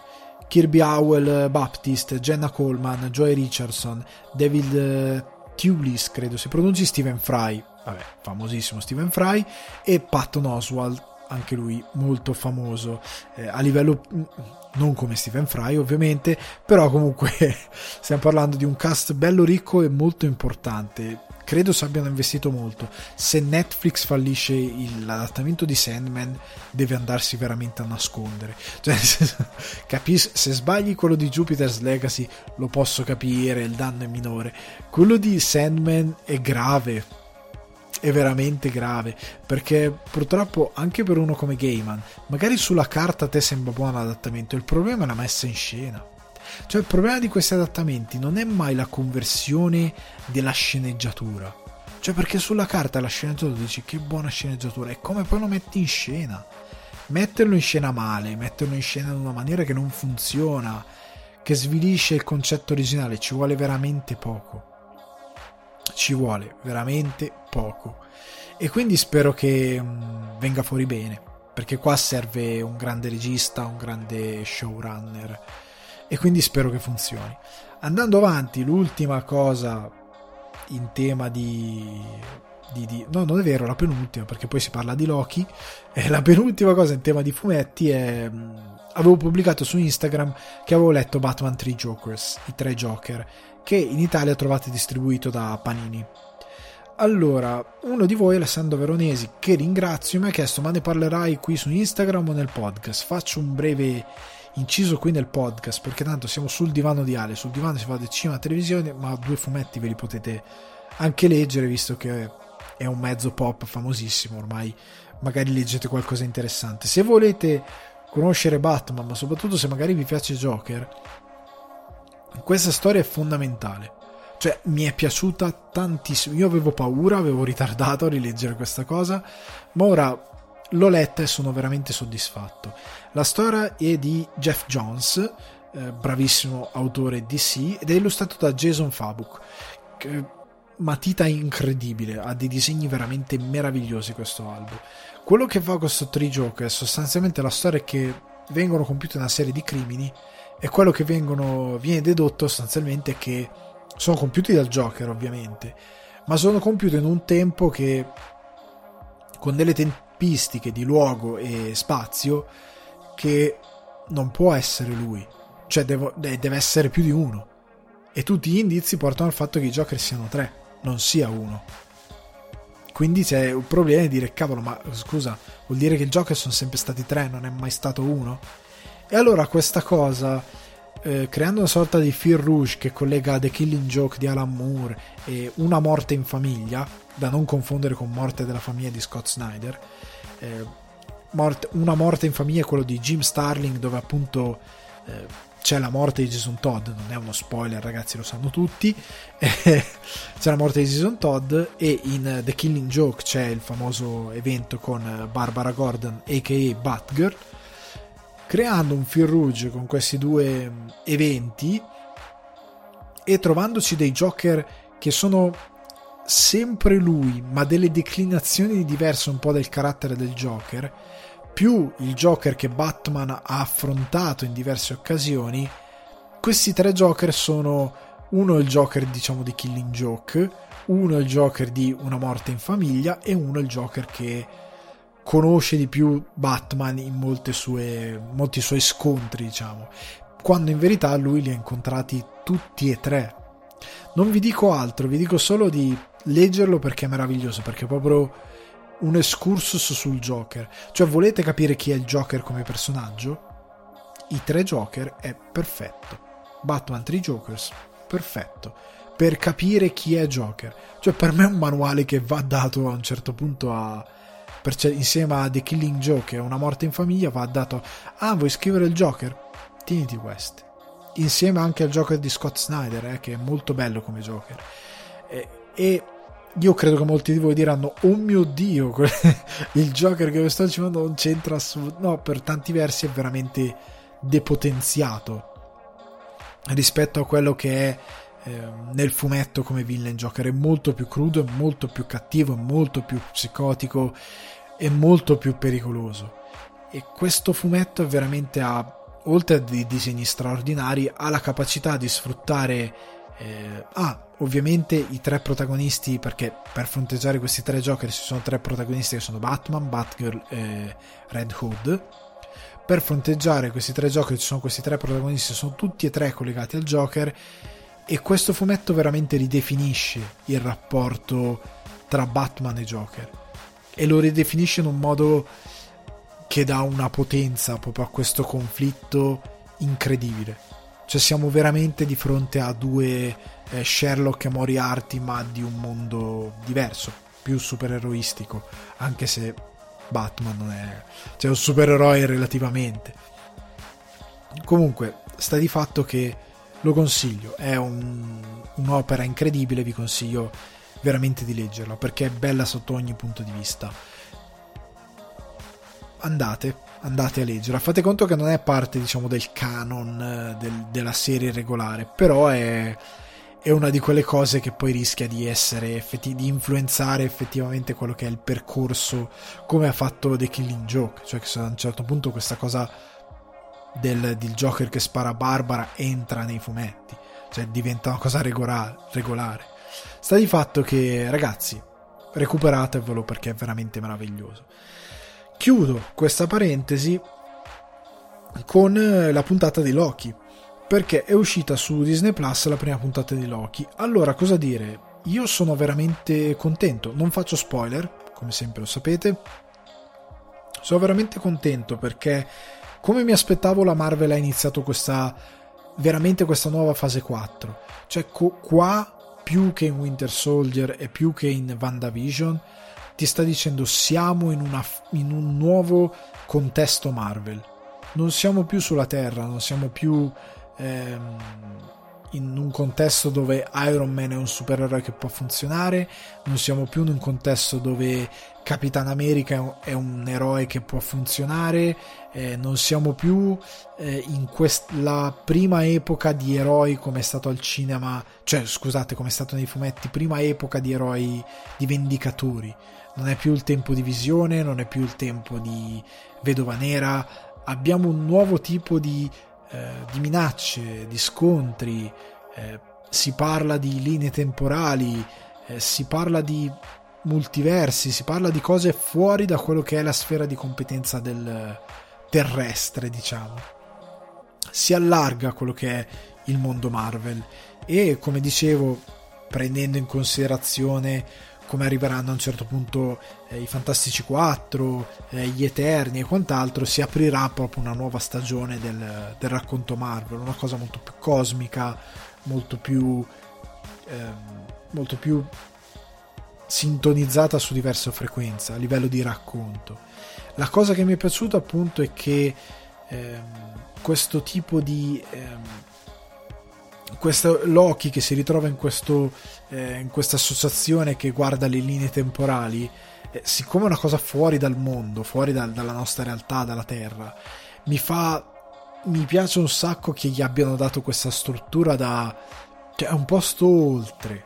Cioè, uno spazio che non è quasi eh, concepibile per noi perché ci sono questi guardiani del tempo che tengono le linee temporali e loro che eseguono per loro la loro volontà, eh, questo mondo quasi futuristico che futuristico non è perché non è, è il tempo come condizione astratta. Cioè a me piacciono un sacco queste cose, perché come dicevo prima è una fantasia molto alta, cioè non stiamo ehm, in, un, un, in un ambito dove cioè siamo nel metafisico, cioè il futuro, no? siamo nel futuro, no, non sei nel futuro, sei al di là nel tempo, cioè in un posto oltre, quasi una parentesi dell'esistenza, cioè sei in un altro posto. Eh, non esiste il passare del tempo, la vecchiaia è una cosa diversa, il concetto di azioni e conseguenze sbagliate, il concetto di libero arbitrio, come vanno a discutere appunto l'idea di libero arbitrio, come Loki che si ritiene un dio ma un Dio per una concezione nostra umana, noi di esseri umani, in verità è, è un essere vivente che vive nel cosmo e che in quanto tale è soggetto alle regole di qualcosa che è parte della natura dell'universo, quindi il tempo, lo spazio, cioè è un Dio relativamente, cioè è pur sempre soggetto a queste dinamiche. Non è estraneo. E questa cosa a me piace un sacco. E sfruttando questa cosa si va anche cioè viene sfruttata anche a livello di messa in scena nel senso che questo mi ha ricordato un po' Control il videogame. Non so se qualcuno di voi l'hanno giocato ma sì, questa associazione sembra quasi tra gli anni 50, 60, 70 quel, quel momento lì dove è tutto tondo, dove magari gli edifici anche dentro sono un po' più squadrati di cemento, eh, con mobili colorati di giallo, questi gialli un po' non super accesi, ma un po' ocra, eh, i rossi accesi, tutte figure tonde, qualcosa di, di squadrato, questa cosa un po' anni 70, eh, con edifici quasi da, da, da d'architettura brutalista, della roba di questo tipo qua, una fusione, una commistione di cose e mi piace un sacco, mi piace veramente tanto. Eh, mi piace proprio la, la, poetica di questa cosa. Ovviamente il primo episodio definisce cosa succede, cosa si fa. Eh, c'è a un certo punto un cartone animato che mi ha fatto vedere l'occhio per capire come funziona questo burro mentre lui è in coda per, fare, per andare a processo, diciamo. C'è questo cartone che sembra animato come i cartoni di Anne Barbera, tipo, non lo so, eh, i Jetson, che però mi sa che non erano di Anne Barbera, era un'altra cosa. Comunque i Jetson o i Flintstone, quel tipo di animazione lì, eh, retro, che però, ripeto, in un posto senza tempo, retro non ha senso, è quello che fanno. Eh, fuori però da quel posto sembra qualcosa di super avanti a livello di, di quasi incomprensibile, cioè quando Owen, il personaggio di Owen Wilson fa vedere a Loki quello che sta fuori dalla finestra, lui lo guarda e dice ma non, non capisce, cioè perché è quasi inconcepibile la struttura di quello che sta fuori, cioè per lui non ha senso, eh, come per noi non ha senso.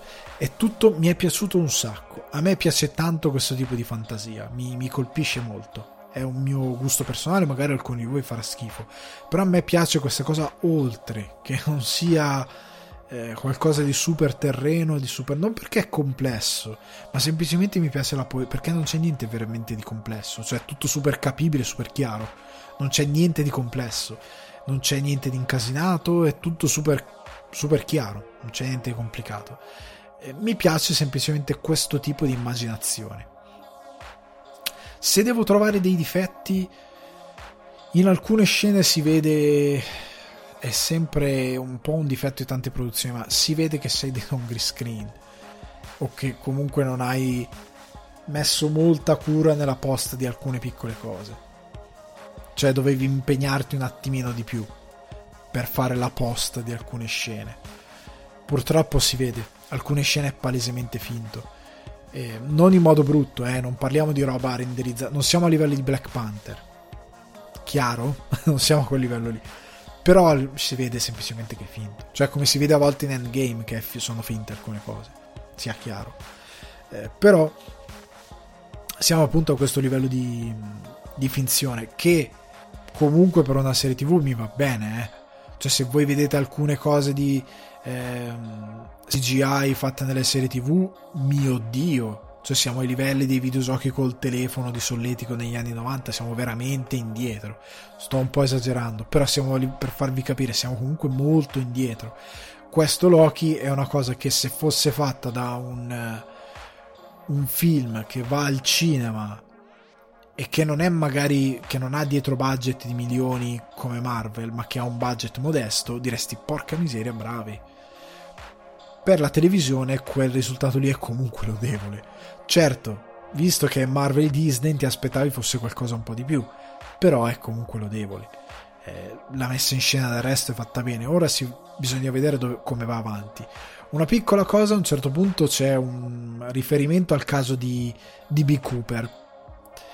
Eh, non è spoiler quello che sto per dire, anche perché quello di DB Cooper è un fatto di cronaca. Non vi, dito, non vi dico come viene raccontato, ma sappiate che quella cosa che succede, fate bene attenzione a questo nome, DB Cooper, il tipo diciamo che si getta dall'aereo con i soldi, è, è successo, è successo davvero. Cioè, DB Cooper è uno dei personaggi più ricercati della storia della polizia, dell'FBI in America. Perché è questo tipo che ha fatto questo riscatto, chiesto soldi su un aereo in volo, sono atterrati, poi sono ripartiti e lui gli hanno dato i soldi il paracadute, lui ha raggiunto una certa quota, si è buttato coi soldi e il paracadute e lui non l'hanno più trovato, hanno ritrovato solo parte dei soldi, non si capisce se lui è morto e ha perso i soldi o se ne ha persi solo una parte ma è comunque vivo. DB Cooper non si è mai trovato, è uno dei, dei ricercati eh, nella lista dei ricercati dell'FBI da decine di anni, ma non si è mai trovato. Non si sa, probabilmente se, se è riuscito a farla franca, magari ora è morto davvero di vecchiaia semplicemente. Però eh, sappiate che quella cosa lì di DB Cooper è vera, non è inventata.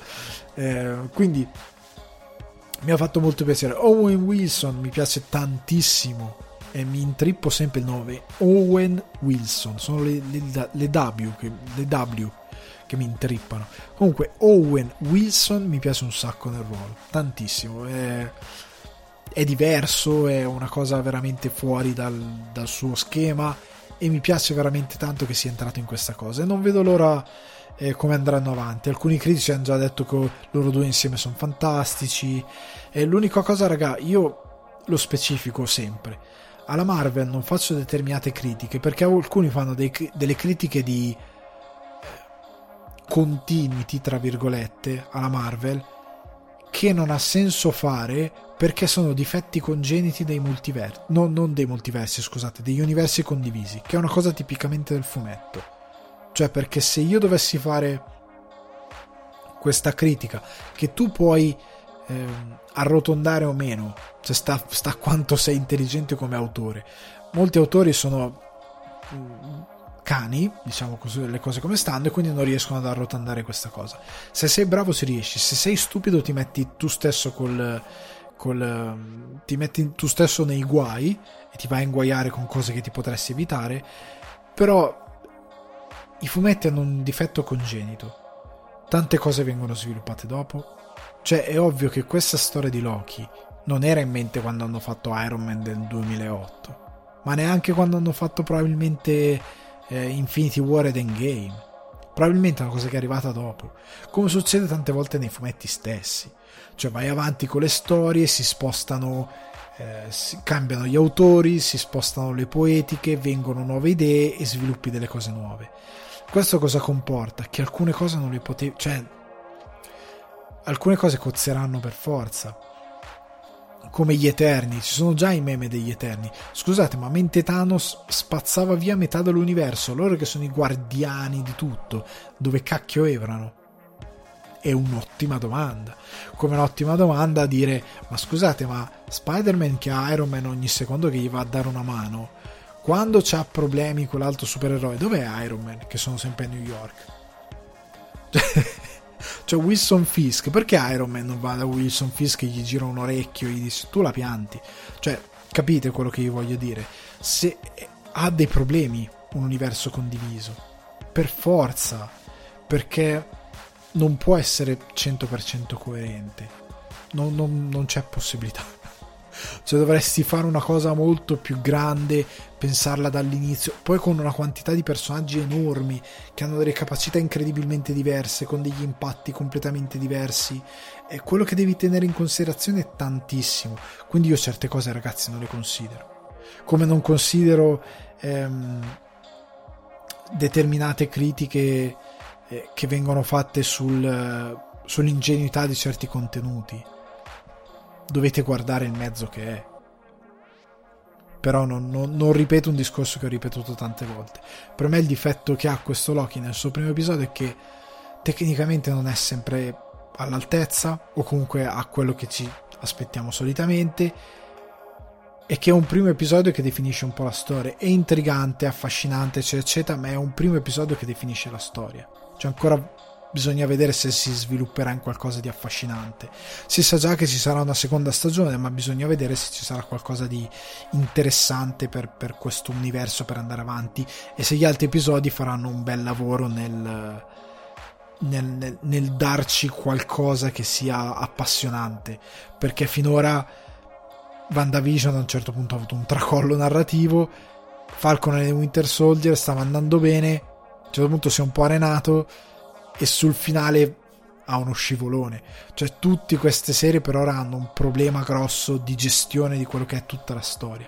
Sarà forse per quella cosa degli showrunner che non ci sono, eh? Che ho raccontato in un altro podcast, però sta di fatto che è così. Veniamo alle domandone della settimana, perché abbiamo due bellissime domandone, una che appunto non avevo utilizzato settimana scorsa perché era molto bellina e volevo utilizzare invece questa settimana. Edoardo Virdis, che ringrazio molto, scrive Ciao Ale, ti scrivo ancora per una domanda che mi è venuta pensando a Sally, la montatrice Quentin Tarantino, che poverina sappiamo tutti è passata miglior vita. Perché alcuni registi girano in pellicola come appunto Tarantino e invece altri in digitale? Quali sono le differenze tra i due? Come si monta in pellicola? Perché una persona dovrebbe preferire registrare in pellicola, quindi con un costo più elevato rispetto al digitale? Poi penso che sia più facile montare in digitale, brutto butti tutti i video, eh, le tracce audio, gli effetti, tutto ciò che ti serve sul programma di editing e monti con maggiore facilità. Quindi, quali sono i vantaggi e svantaggi della pellicola e quelli del digitale? Ti ringrazio per la compagnia e la risposta alla precedente domanda. Allora, ti ringrazio eh, Edoardo. Allora, io cerco di riassumerti la cosa. Cioè, cerco di dare una risposta semplice perché in verità l'argomento è molto ampio e molto complesso. Cerco di darti una risposta in soldoni, perché ci, ci vuole un libro. no, un libro no, però ci vorrebbe una discussione piuttosto approfondita eh, che non posso fare in, eh, in questo podcast, ma ti posso dare comunque una risposta sommaria che ti può aiutare a capire perché questa cosa. Allora, girare in pellicola è una questione puramente estetica. Nel senso che la resa che ti dà la pellicola, anche a livello di formati, 75, 70 mm, 75 mm e quant'altro, il formato eh, che ti può dare girare in pellicola è un qualcosa che il digitale non ti può dare se non emulandolo. Cioè, guarda ad esempio ehm, Sound of Metal io metto il film, lo guardo e dico cacchio che bello, che bella pasta. Pasta si usa per indicare la, eh, l'aspetto proprio del, della fotografia, cioè l'estetica diciamo della fotografia, lo spiego così. Che, che, bella, che bella, pasta che è sto film, ma è girato in digitale, in, um, in pellicola, poi vado a vedere e vedo, vedo, che è girato in pellicola. La stessa cosa per quanto riguarda eh, i film di Tarantino, nel senso che il, ehm, quando mi sono visto eh, The Eightful Eight al cinema, o anche c'era una volta Hollywood, proiettati come li ha pensati Tarantino, la pasta del film, cioè l'estetica, come ti sembra proprio l'immagine, ecco la, la pasta è la, la, qualità diciamo dell'immagine, ti dà un senso di, di calore, i colori sono più caldi, eh, ti sembra tutto più, come dire, un po' più vivo rispetto a quello che è il, il digitale e a volte ti rende meglio anche eh, come vai, quando vai a girare l'uso delle ottiche, eh, la profondità di campo, eh, la, la, la, la, resa, la definizione della profondità di campo. Hai una serie di vantaggi puramente estetici che il digitale tante volte non ha e che deve emulare. Anzi, eh, la cosa brutta del digitale è ridicola del digitale perché tanti videomaker alle prime armi cosa fanno? E io ne ho, ho, avuto a che fare con alcuni, io ho avuto a che fare con gente che si compra o si noleggia la Red, che è una eh, videocamera professionale, molt, una telecamera professionale molto costosa e, e, di altissimo livello, si va a noleggiare una Red con delle ottiche digitali e quant'altro, per poi comprarsi pacchetti eh, post-produttivi per mettere la grana del, del, delle pellicole. Che cacchio vuol dire? Cioè non vuol dire veramente niente. Cioè tu vuoi girare in digitale per poi appiccicarci un'emulazione della, degli effetti della pellicola, ma non perché vogliono girare una cosa retro. Non è che dici sta girando in digitale, ma è come se girasse negli anni 70, perché è tutto ambientato negli anni 70. No, no, è ambientato nel 2021, nel 2020 o quello che è, però c'è la pasta di un film in, in pellicola. E tu dici scusami, ma che cacchio, cosa vuol dire? Giralo in digitale, fai, pensati la fotografia, pensati l'utilizzo delle ottiche e quant'altro per il digitale se riuscirai un giorno ad avere il budget per girare in pellicola, ad avere la pasta che vuoi avere, gira in pellicola. Perché anche questo è il punto, eh, Edoardo, che per girare in pellicola cambia un po' rispetto al digitale perché il digitale ti dà una pulizia dell'immagine anche in base al, al, alla camera che utilizzi e anche in base alle ottiche che monti se monti ottiche digitali oppure quelle eh, diciamo anamorfiche, analogiche, classiche, quindi meccaniche, delle pellicole meccaniche con un sistema di lenti e quant'altro, e quindi che non ha ehm, motori digitali e quant'altro per fare zoom e via discorrendo. Non sto entrando in tecnicismi appunto perché la, la risposta sarebbe molto più complessa. Comunque, usare tutte queste lenti devi fare una fotografia diversa perché il digitale molte volte la pulizia che ti dà eh, ti rende appunto la messa in scena posticcia, cioè palese- a volte palesemente finta, appunto perché è così pulito quello che vai a inquadrare. Ok? E a volte, tipo, io guardo Netflix, appunto è uscito un trailer eh, The Last Mercenary, mi pare, con Jean-Claude Van Damme. E io ho guardato il trailer e ho detto, mio dio, che brutto, siamo un video di più di PewDiePie. Cioè, eh, oh, oddio, no, non PewDiePie, ma magari un video dei, non so, dei The Jackal, ma non per offendere i The Jackal, ma semplicemente perché la resa è proprio di un video di YouTube. È palesemente, c'è cioè, il buon Teo che dice sempre, sembra una, mi pare diceva una Canon C100, non mi ricordo che macchina diceva, comunque diciamo, sembra la macchina, perché stand, eh, Netflix ha delle macchine eh, digitali che usa per girare tutti i suoi prodotti, ha una sorta di eh, scuderia di macchine digitali e gira tutto con quello. Tant'è che quando eh, Chazelle girò la sua serie televisiva per Netflix, i primi due episodi li hanno girati in pellicola. Gli altri episodi non fatti da Chazelle, il direttore della fotografia ha dovuto lavorare con i ragazzi che ehm, che hanno girato gli altri episodi per simulare la pellicola, ma non sono girati in pellicola. Quindi hanno dovuto cambiare un po' la fotografia, aggiungere determinati tipi di grana, in post, hanno dovuto lavorare per riuscire ad avere un risultato simile a quello che aveva Chazelle girando in pellicola. Perché Netflix non, non gliela dà nessuna pellicola, appunto perché costa a livello di budget.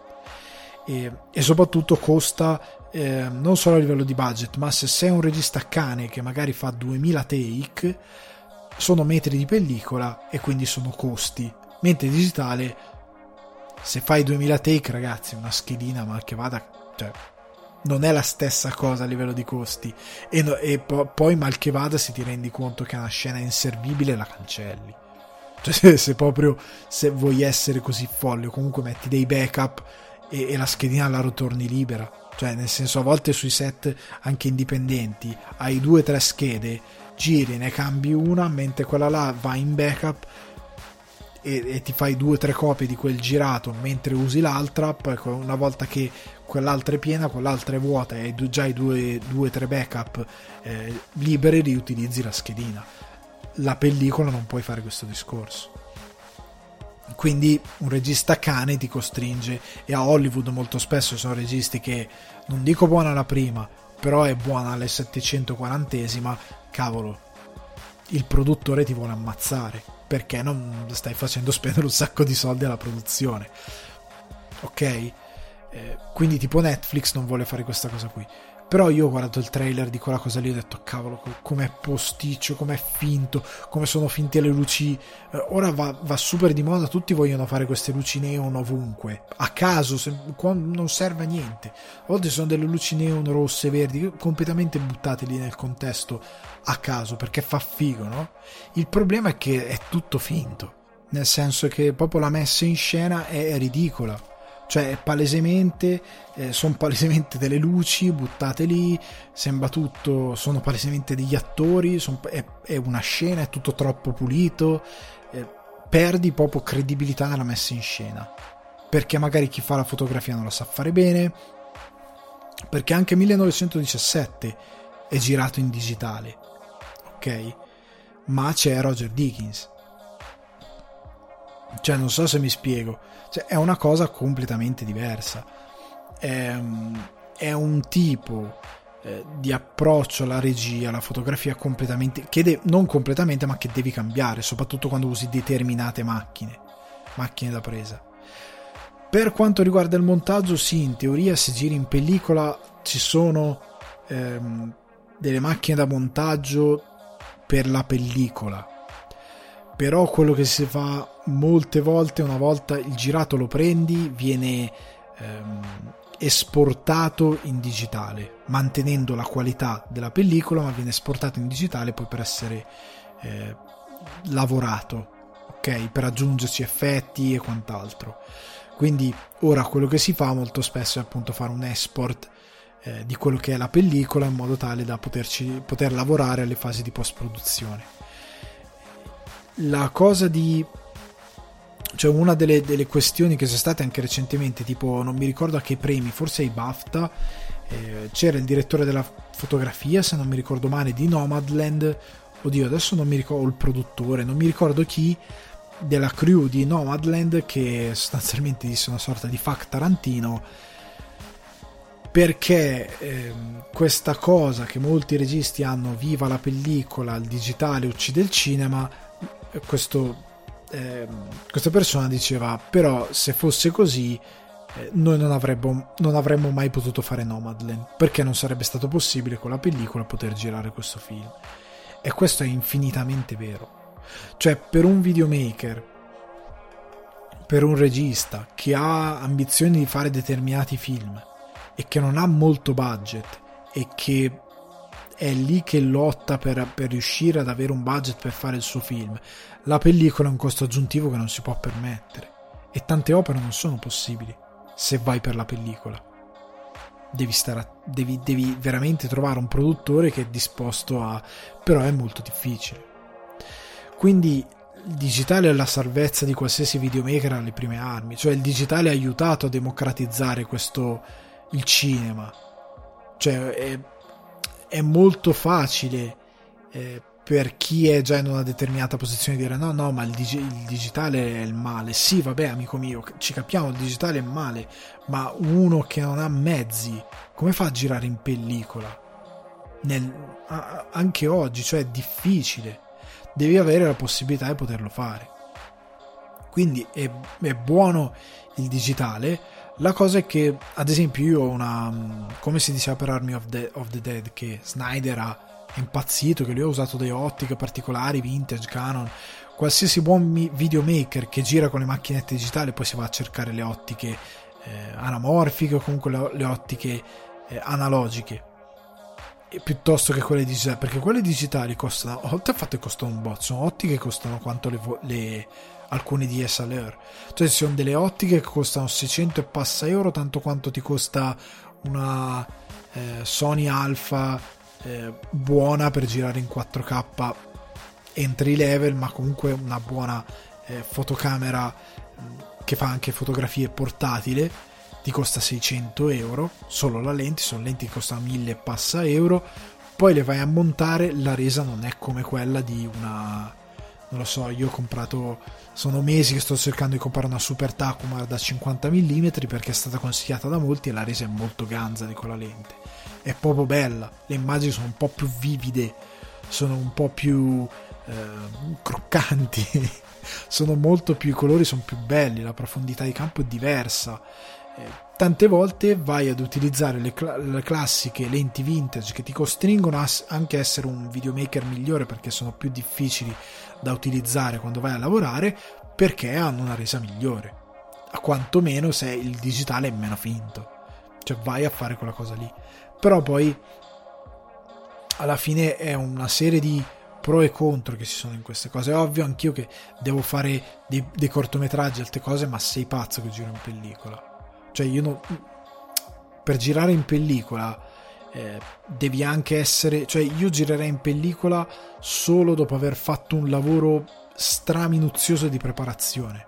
Cioè, nel senso storyboarding ossessivo, sapere cosa fare in ogni inquadratura, sapere esattamente come vuoi ogni inquadratura di aver provato bene le scene con gli attori, di avere una solidità di dire andiamo sul set, la giriamo, so esattamente come la voglio e se qualcosa e ho già programmato come un buon regista dovrebbe saper fare, se qualcosa può andare male di quella ripresa, come farle una di backup. Cioè come avere una seconda impostazione di backup.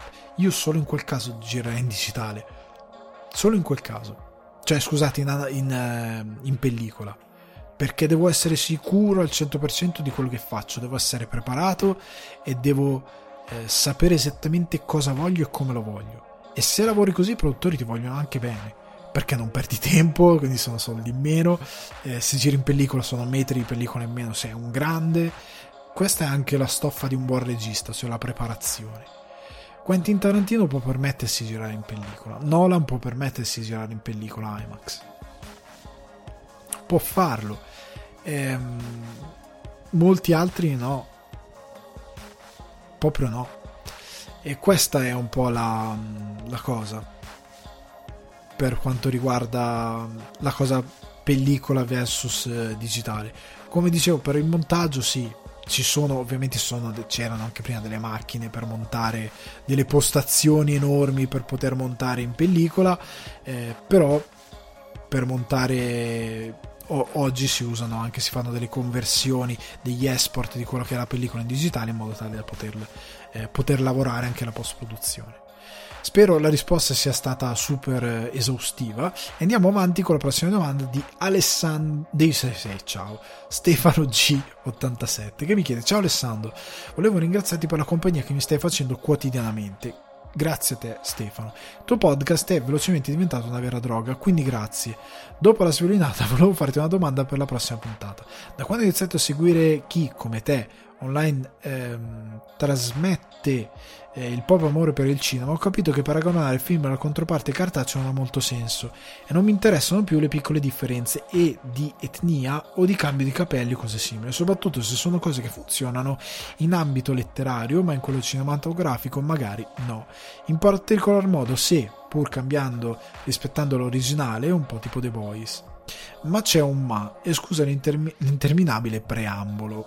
A volte mi chiedo perché comprare i diritti di un'opera famosissima per trarne un adattamento e poi stravolgerla tal punto da non sembrare più quello originale. Due esempi che mi vengono in mente, purtroppo, sono Dragon Ball Evolution, e al pensiero mi sanguino ancora gli occhi, o La Torre Nera o Death Note di Netflix. Da ignorante di cinema, se ne acquisti i diritti, immagino sia anche per la storia, che ha già riscosso un successo planetario o quasi. Allora perché modificarla alla base per costruire una storia che non si sa se verrà apprezzata quando in mano hai già delle sceneggiature, passami il termine, sicure? Ok, giuro che nella mia testa è tutto molto più chiaro e mi dispiace anche per il mio mancato dono della sintesi. Grazie mille ancora, ma grazie a te eh, Stefano, non ti preoccupare, la domanda è chiara. Eh, io capisco quello che intendi dire. Allora, la risposta è i soldi. Cioè, nel senso che eh, purtroppo molti produttori sono delle calcolatrici umane Kevin Feige si sta dominando eh, la, la, la situazione adattamenti del fumetto perché non è solo una calcolatrice, cioè è un uomo che riesce a fare i soldi e riesce a farli perché ha il buon gusto di avere conoscenza e rispetto del mezzo che sta andando a trasporre al cinema. Mentre invece la maggior parte dei produttori no. La maggior parte dei produttori fa indagini di mercato Facciamo un'indagine di mercato. Cosa viene fuori? Che piacciono i gatti. Facciamo un film sui gatti.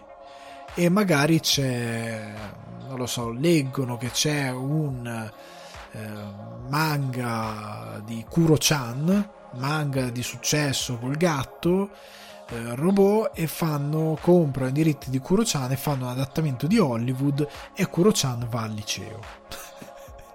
come, eh, come in Dragon Ball Evolution. Il motivo è che eh, non, non, viene capito, cioè è anche una questione di rispetto del pubblico. Cioè non è perché ti prendo il caso, ecco il caso Dragon Ball Evolution è perfetto, io compro Dragon Ball, ci faccio un adattamento, lo do a un regista che non sa che cacchio è, lo do a, a un produ- il produttore stesso non sa che cos'è tutti fanno questo lavoro di adattamento riproducendo, come in Dragon Ball Evolution, la classica pare, pare Saxbed Dragon Ball. Cioè, se ci avessero messo Seth Rogen non sarebbe cambiato niente. Cioè, il tema del film è quello. Cioè, ma poi è, è idiota quel film. Cioè, io, io, tante volte io sono contro insultare i film, cioè, generalmente, tranne quando si sta scherzando goliard- goliardicamente, diciamo da amici, ma però quel film non ha nessun rispetto per chi l'ha fatto, perché è veramente idiota, perché uno sceneggiatore che scrive una scena dove Goku va al liceo in bicicletta arriva uno con la Mustang e lo investe e a momenti lo ammazza. Cioè, è veramente idiota quella scena lì che senso ha che lui va al liceo, ma c'è il nonno che vive sul monte che lo addestra ed è asiatico correndo sui panni? Cioè, è veramente non riesci a capire che stai facendo un lavoro terribilmente sbagliato. Perché il loro pensiero è: ma tanto è Dragon Ball, la gente lo andrà a vedere, è di successo. Cioè, non pensano che devi fare un adattamento, non pensano che eh, il, quello che pensa invece Kevin Feige, che il mondo del, dell'intrattenimento pop è fatto di un pubblico che, contrariamente a molti anni fa, è molto attento a questi personaggi e ci si affeziona, gli vuole bene e, e, e, e gli sta vicino. Tant'è che eh, ti faccio un piccolo esempio: quando volevano fare Twin Peaks The Return e a un certo punto Lynch litigò con la produzione perché non gli stavano dando abbastanza soldi per farlo, e lui disse: No, non lo faccio più, andate a quel paese. Eh, abbastanza soldi per farlo, non a lui come cachet, ma per la produzione si ritirò tutto il cast. Tutto il cast iniziò a fare video su Twitter e quant'altro dicendo no, senza David Lynch non è Twin Peaks. E poi Showtime è stata costretta a richiamare David Lynch per ritrattare. Perché è stata fatta questa cosa? Perché il cast, come è stato per la seconda stagione di Twin Peaks, aveva già visto cosa succedeva se, se Lynch si, adat- si allontanava dalla produzione. Aveva visto cosa succede a Twin Peaks quando non c'è più David Lynch e loro hanno detto a Hollywood nessuno vuole toccare Twin Peaks se non lo tocca David Lynch. Cioè, o lo tocca lui o non lo tocca nessuno. Come è stato ad esempio per i Guardiani della Galassia. Guardiani della Galassia, licenziato Gunn. Chi lo facciamo fare il terzo? Ma sì, prendiamo Waititi che ha fatto bene Thor. E Waititi ha detto no, no, no signori. no, no, no, no, io non ci casco questo scherzo. Io non lo faccio. Non hanno, alla fine hanno richiamato Gunn perché nessuno avrebbe toccato quella cosa lì si sono spaventati oltre al fatto che è andato in DC e ormai il film l'ha fatto e sarà stupendo e ci fa anche una serie tv con loro perché sta facendo la serie tv e Disney ora ha un po' le pile nel sacco gli, fatto, gli sta facendo fare Seal 3 ma gli fa anche l'Holiday Special e lui ha, avrà avuto probabilmente un potere di, di trattare particolarmente ampio. Anche se Marvel e, e Disney sono personaggi che tengono molto a quello che sono le proprietà che trattano fino a un certo punto perché Spider-Man, oddio. Però sta di fatto che generalmente Hollywood compra delle proprietà ed è convinto che vadano bene solo per il nome non si rende conto che il pubblico invece è molto attento a quello che guarda è molto attento ai personaggi, è molto attento ai dettagli, è molto attento a rivedere, cioè se tu ora Netflix fa l'adattamento di Cowboy Bebop io voglio ridere. Io voglio veramente ridere. Cioè, perché il punto è che, come ricorda sempre anche il buon Teo, a me piace questa cosa, cioè ti fanno un adattamento, il tuo originale rimane sempre, eh? non è che ti cancellano il cowboy, Bo- il cowboy bebop originale.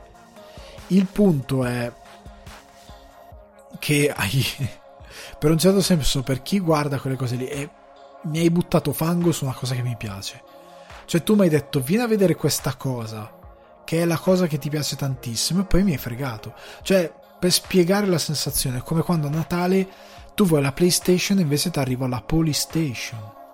Cioè è inutile che poi uno arriva, ma sì, ma la PlayStation la puoi sempre comprare. Ma che cacchio vuol dire? Io volevo la PlayStation, tu mi hai dato la Polystation. Cioè è, quella, è quello l'effetto che ti fa eh, quando storpiano gli adattamenti siamo tutti d'accordo sul fatto che poi l'opera originale rimane l'opera originale, ma molte volte, siccome puntano ad essere una cosa super mainstream, vanno a sfregiare quello che è un, uh, un brand con degli adattamenti orribili. E Cowboy Bebop potrebbe essere un adattamento veramente. Potrebbe, magari alla fine lo guardiamo, è bellissimo e ce ne innamoriamo tutti. E io spero che sia così. Però potrebbe essere anche orrendo è molto probabile.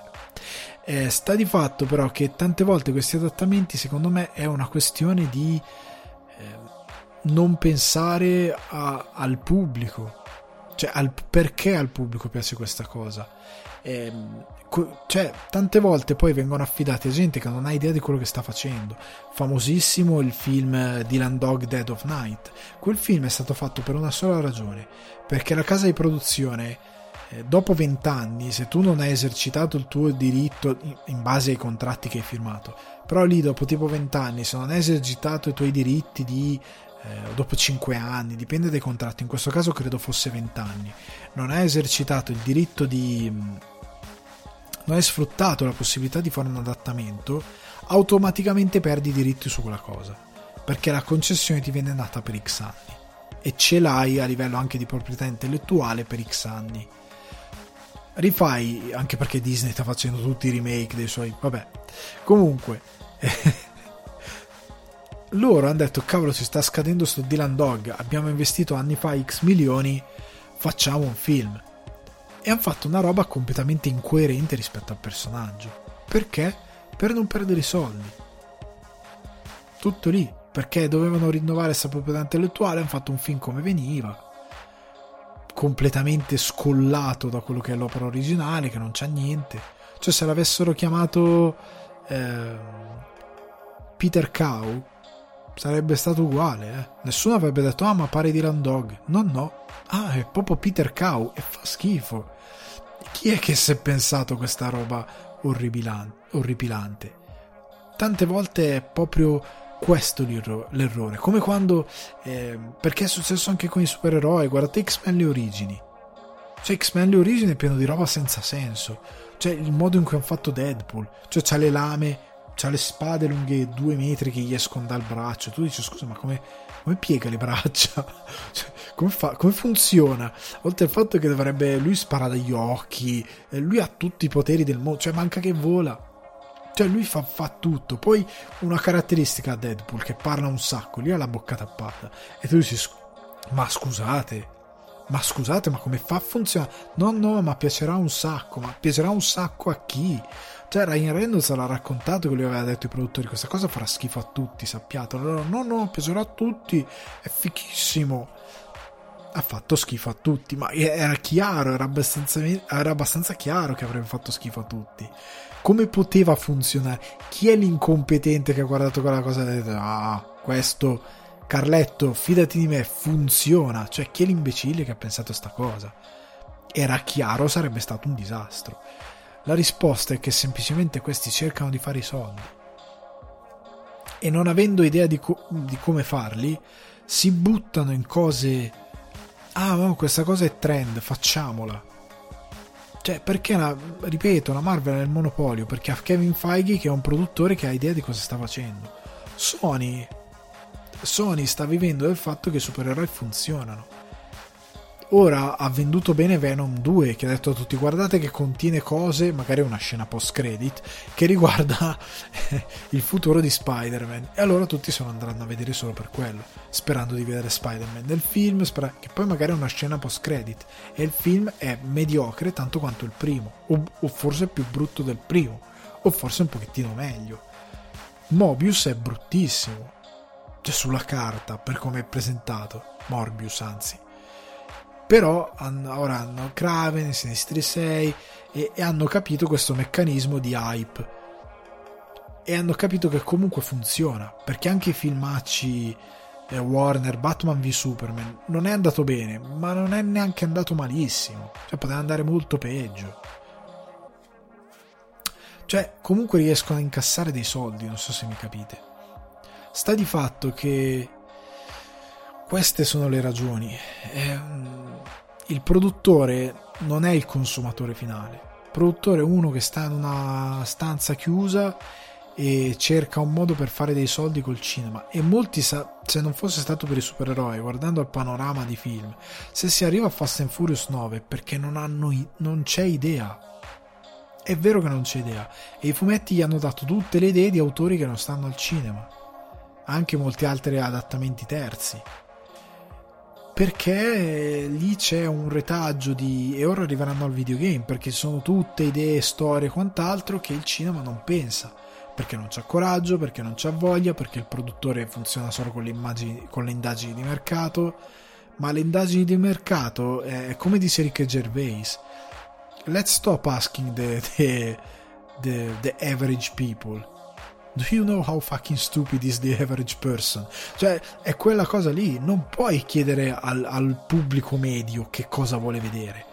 perché altrimenti, come dico sempre, Breaking Bad, ehm, Better Call Saul, oddio, Better Call Saul è uno spin-off, ma Breaking Bad non l'avremmo mai visto, Bojack Horseman non l'avremmo mai visto.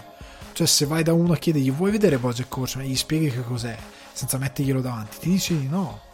Ti dice di no, è chiaro devi vendergliele le idee, ma vale per un botto di roba, vale probabilmente all'epoca Twin Peaks, se ci fossero state le indagini di mercato. Vuoi vedere? No, non mi interessa, no, no. Probabilmente la gente avrebbe detto di no. Come continua ad essere per oggi per tante altre cose. Devi rischiare nelle forme d'arte e in questo caso molte volte non, non rischiano e fanno cose fanno i compitini. Dragon Ball Evolution è un compitino è, è anche il fatto che gli americani sono talmente egocentrici che non riescono a estraniarsi dalle cose che raccontano. Cioè, eh, Dragon Ball Evolution, ripeto, è il qualsiasi storia col liceo, il bullo del liceo, è la ragazza figa, è lui che si vuole rivorchiare la ragazza figa. È terribile per quella ragione lì. Cioè, è proprio ridondante. È sempre la storia. Lo sceneggiatore che l'ha scritto ha dovuto riscrivere la sua storia di com'era il liceo e a noi non ce ne frega niente. O la storia di un americano medio che va al liceo. I personaggi non possono essere tutti Peter Parker o un protagonista di un coming of age movie. Cioè spostatevi da quella cosa lì. Cioè questo è cioè veramente tutto sbagliato perché c'è sempre, devono essere sempre loro protagonisti egocentricamente dentro quello che raccontano non riescono a raccontare le cose su un livello umano che non sia solo un americano medio e quindi fanno anche queste operazioni brutte. Tante volte questo è il problema. E anche questo, non solo il fatto che lo affidano a un autore che non ne sa niente, perché The Last of Us era uscita la notizia, si parlava anni fa di forse lo danno a Sam Raimi, forse lo danno a qualcun altro il film. E poi non si è fatto perché i resisti dicevano ma scusa, ma avete una storia così intima, personale, drammatica e i produttori volevano fare un, una cosa action tipo con gli zombie. Cioè, è, è, ovvio che va male, è ovvio che la gente ti sputerà in faccia, perché tu mi prometti una cosa, poi io vengo al cinema e mi trovo una cosa super action. Come Monster Hunter, non l'ho ancora visto, ma quelli che l'hanno visto sono i soliti soldati americani che combattono i mostri con le mitragliette. Tu dici, ma che cavolo? Ma perché devono essere sempre soldati americani? Cavolo, è una fantasia così alta dentro Monster Hunter, è così varia. Raccontami quello. Perché cacchio mi devi raccontare il solito storico dei soldati che, che sparano i vermi? Cioè, fai qualcosa. Cioè, è quello che sbagliano. Cioè, il fatto di non riuscire a andare dentro l'opera, capire come funziona e fare un adattamento dall'opera. Loro fanno un adattamento per loro, per quello che è il solito retaggio culturale di certe cose e quindi falliscono. Questo è il punto. Veniamo invece alle recensioni perché come dicevo settimana scorsa ho trovato il coraggio, anche se avevo molta paura, di vedere il Divin Codino.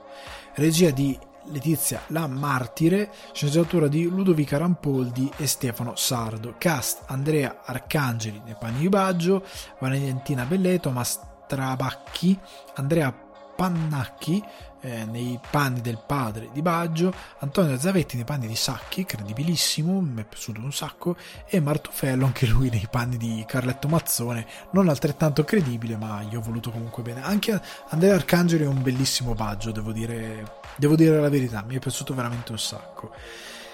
Parliamo però di questo film perché mm, allora molti hanno sottolineato il fatto che il film abbia il problema di sembrare una fiction, e lo sembra, eh, abbia il problema di eh, appunto avere sempre questa cosa proprio da televisione del pomeriggio, cioè il logo di Mediaset all'inizio, perfetto, sto per guardare un film di Natale con Jerry Scotti girato palesemente ad agosto, cioè è, è que- è proprio quel tipo di produzione. Nonostante la, la, riproduzione di certe partite a livello di effetti visivi non sia male, il problema è che proprio la regia, la fotografia, eh, per quanto a volte sia scolasticamente buona l'inquadratura, la concezione dell'immagine, poi però non è cinematografica.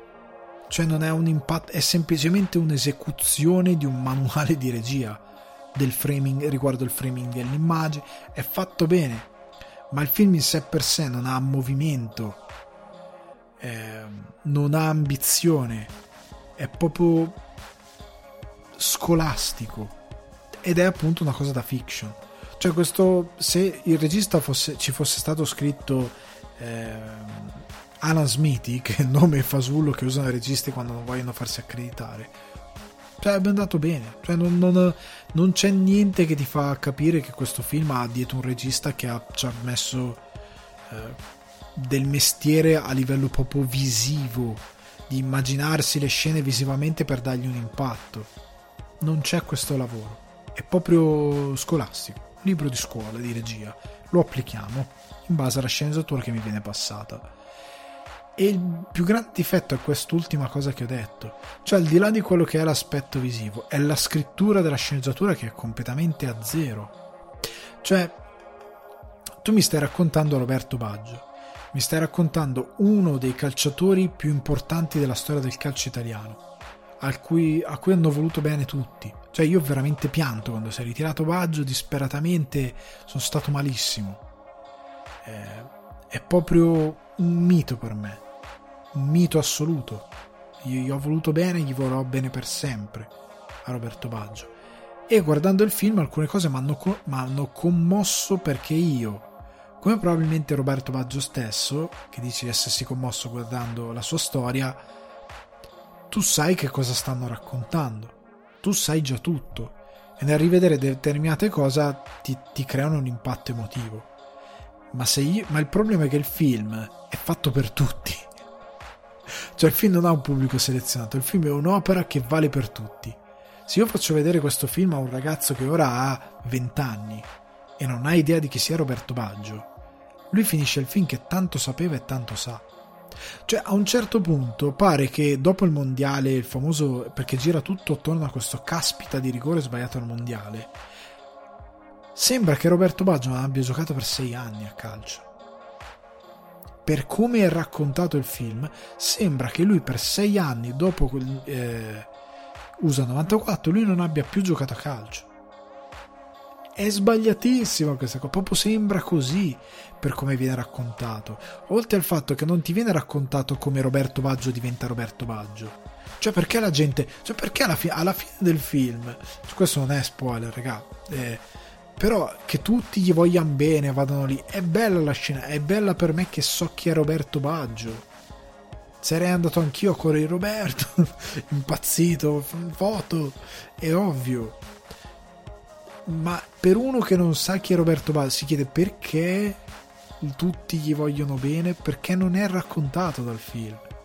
Il motivo per cui lui era un campione, era un fuori classe assoluto, è diventato un... gli hanno dato il pallone, a un certo punto lui ha il pallone d'oro, ma non si capisce perché lui ha il pallone d'oro.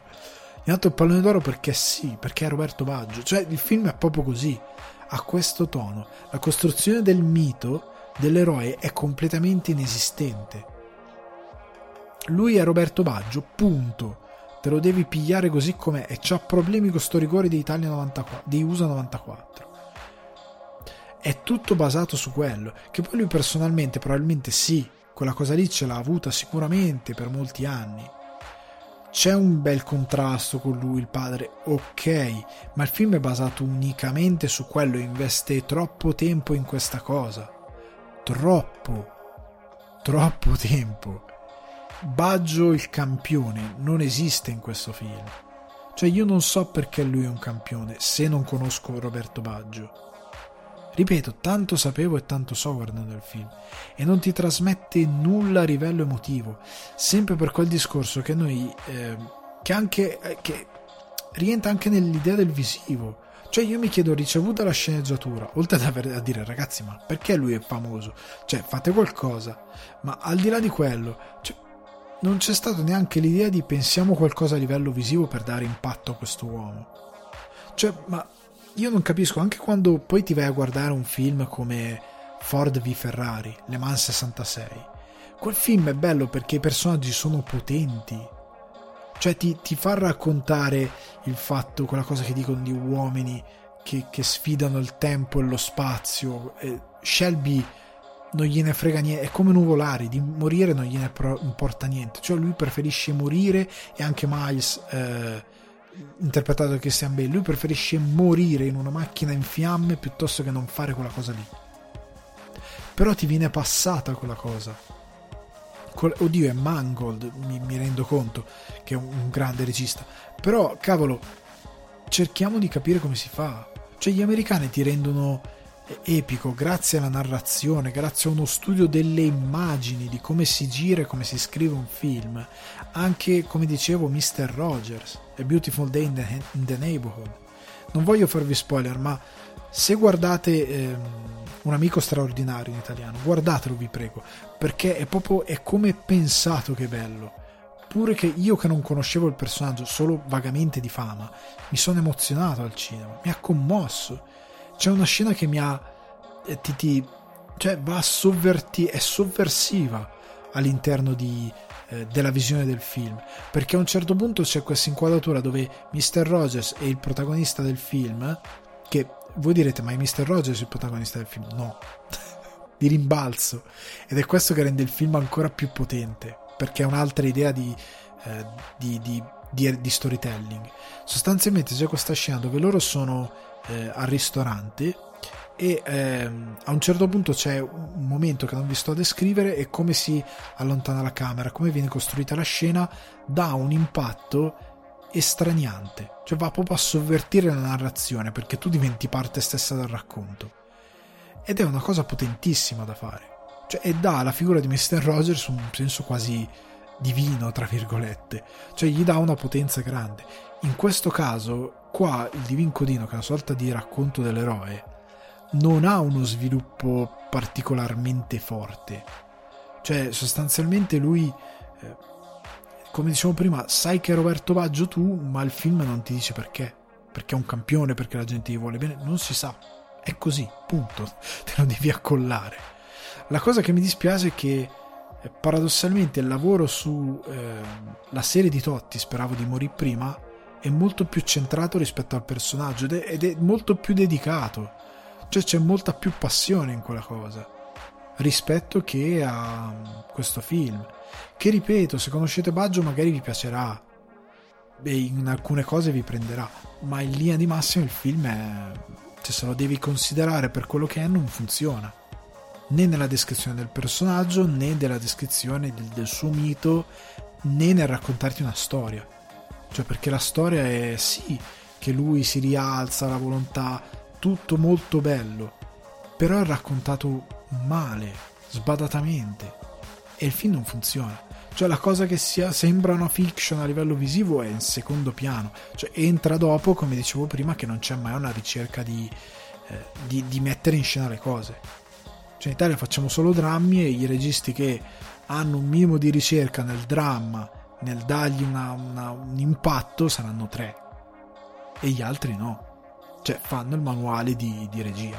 Mi dispiace ma è così. Cioè ripeto io non dico mai non guardatelo. Io l'ho guardato se non l'avete guardato e volete farvi un'idea guardatelo assolutamente. Però la mia opinione sul film è che non è un buon film. Mi dispiace tantissimo soprattutto perché su Baggio cioè su quello che è un mio eroe. Veniamo però alla recensione di A Quiet Place parte 2. Perché finalmente sono tornato al cinema, perché sono stati riaperti i cinema e primo film A Quiet Place parte 2. In Italia arriva il 24 giugno, quindi ragazzi manca poco. Film diretto e scritto da John Krasinski con Killian Murphy, John Krasinski, Emily Blunt, Noah Yup, eh, Millicent Simons. Allora, io non. Ehm, cioè, io sapevo che Krasinski aveva dato via libera alla produzione per fare un sequel. Però poi aveva detto: Però io. Cioè, io non lo farò perché lo farò solo se ho un'idea sul sequel. Poi a un certo punto ho avuto un'idea, è tornato alla produzione e ha detto: Ho un'idea per fare il sequel. E. Um, si capisce cosa vuole dire Krasinski. Nel senso che se non l'avessero dato in mano lui, questo film probabilmente sarebbe stato un disastro il secondo film perché Hollywood ha la tendenza, quando ha un'idea di base che funziona, quando poi fa i sequel, stravolge eh, tutto, porta tutto l'eccesso, inizia ad arricchire il mondo con una serie a, a, con un getto di idee eccessive che sono troppe, sono troppo tante, troppe regole, troppe cose che distruggono tutto quello che di buono c'era nei primi film. Krasinski non fa questa cosa. Krasinski conosce bene il suo film, sa che cos'è Quiet Place e nel fare secondo, questa parte 2 appunto, che non è eh, un, un, un Quiet Place 2 ma parte 2, lui riprende esattamente da dove avevamo lasciato col primo film e porta avanti con la storia. Quindi cosa succede dopo gli eventi del primo film.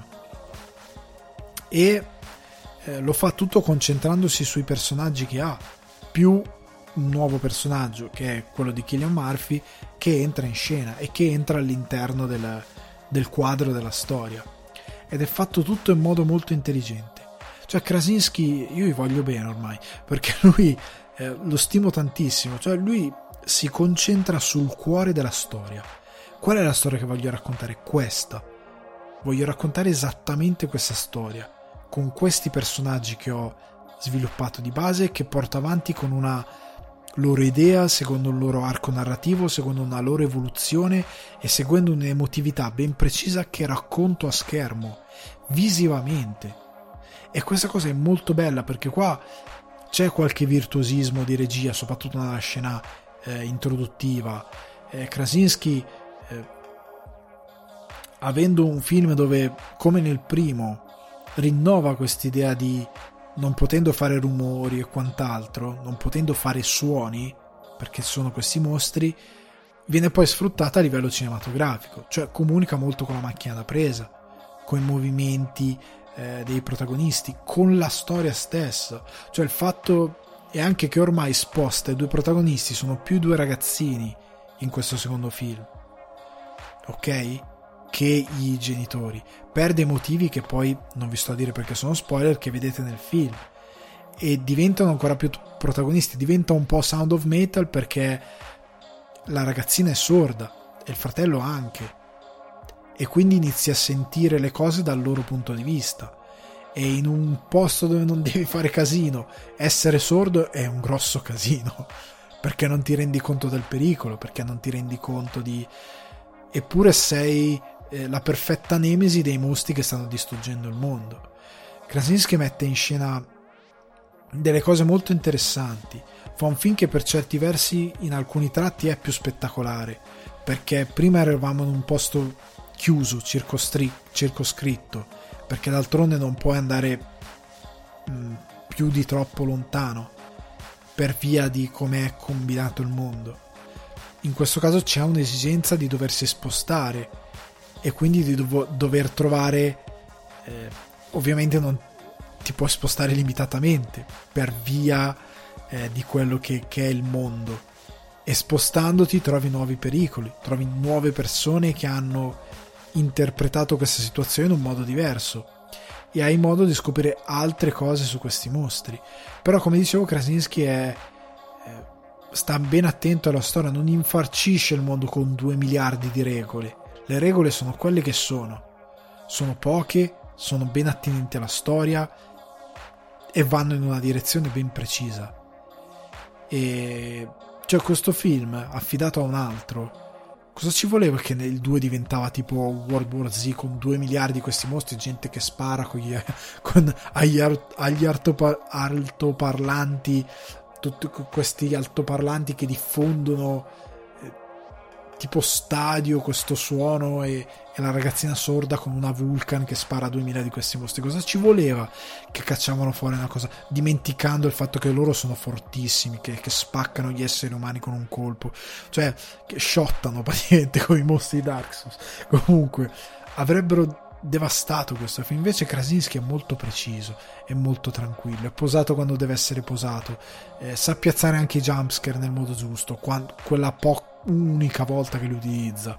Eh, sa attuare una bella descrizione, cioè espande il mondo di A Quiet Place con le immagini, sempre lì, piuttosto che facendo 2000 racconti delle cose. E in un genere come l'horror, che come abbiamo visto prima con The Conjuring è diventato una baracconata, dove tutto gente che urla, eh, robe che sbattono, dove veramente serve sempre un utilizzo di mezzi da Luna Park, un film così che utilizza il cinema è un'altra cosa. Cioè sei sempre in tensione. Cioè nella Quiet Place 2 sei come nel parte 2, scusate, come nel primo sei perennemente in tensione. Cioè non c'è mai un momento in cui dici, ah, ok, sono tranquillo, adesso ok, ce la, ce la viaggiamo. No, c'è sempre qualcosa che ti fa dire qualcosa adesso va male, qualcosa sta per andare male. Cioè, hai que- e, e soprattutto io sono andato a vederlo in una sala molto grande mi sono scelto apposta una bella sala. Se avete seguito su Instagram la storia su Instagram, che Instagram mi ha tagliato vigliaccamente. Comunque, avete visto che sono andato eh, a un cinema Odeon qui a Dublino, che è una bella sala iSense che non serviva per il film, però un bel impianto Dolby Atmos e uno schermo grande, una sala enorme. La sala era quasi del tutto piena, nonostante le, eh, le ovvie restrizioni. Però è bello vedere come e questa cosa che a casa non puoi avere, cacchio. A un certo punto c'erano delle scene di tensione con il silenzio più assoluto, silenzio più assoluto, e in sala non, non volava una mosca. Cioè, sono state verificate le classiche eh, situazioni in cui, cioè, proprio letteralmente da film, nel senso che quello che sta per mangiare il popcorn si ferma a mezz'aria e fa no, perché sta succedendo qualcosa. E quindi eravamo tutti così. E questa cosa Regà, se l'avessi visto a casa mi sarebbe andato di traverso il film. Averlo visto al cinema è stato bello, perché ha amplificato lo spettacolo come dovrebbe essere, appunto perché stai guardando del cinema. La parola aiuta. E quindi per me è un gran bel sequel, mi è piaciuto molto. Eh, non, è una saga che non so se faranno un parte 3 non so perché tutti questi film quando finiscono finiscono. Cioè nel senso che ti lascia relativamente con un cliffhanger. Cioè nel senso che potrebbe andare avanti come no. Ok? Eh, però sta di fatto che se dovesse esserci una parte 3 vorrei vedere il passo successivo di questo viaggio che questi protagonisti stanno facendo e probabilmente quello conclusivo. Cioè non so se si arriverebbe forse a una vera e propria conclusione. Ma vorrei vedere dove vanno a parare. Cioè vorrei seriamente vedere come loro questa loro ricerca, questa loro eh, esplorazione può andare avanti, perché il film comunque alla fine come il, la parte 1 finisce. Cioè ti dà una fine su una cosa che loro hanno raggiunto, su un nuovo status quo che hanno raggiunto e basta, non ti dà molte aspettative riguardo pross- un eventuale prossimo film. Perché Krasinski ha sempre questa idea, la sua storia, voglio raccontare questa cosa, la racconto. Quindi sono curioso. Mi piacerebbe ovviamente vedere eh, una terza parte perché è un film che eh, si lega molto ai personaggi più che all'idea dei mostri.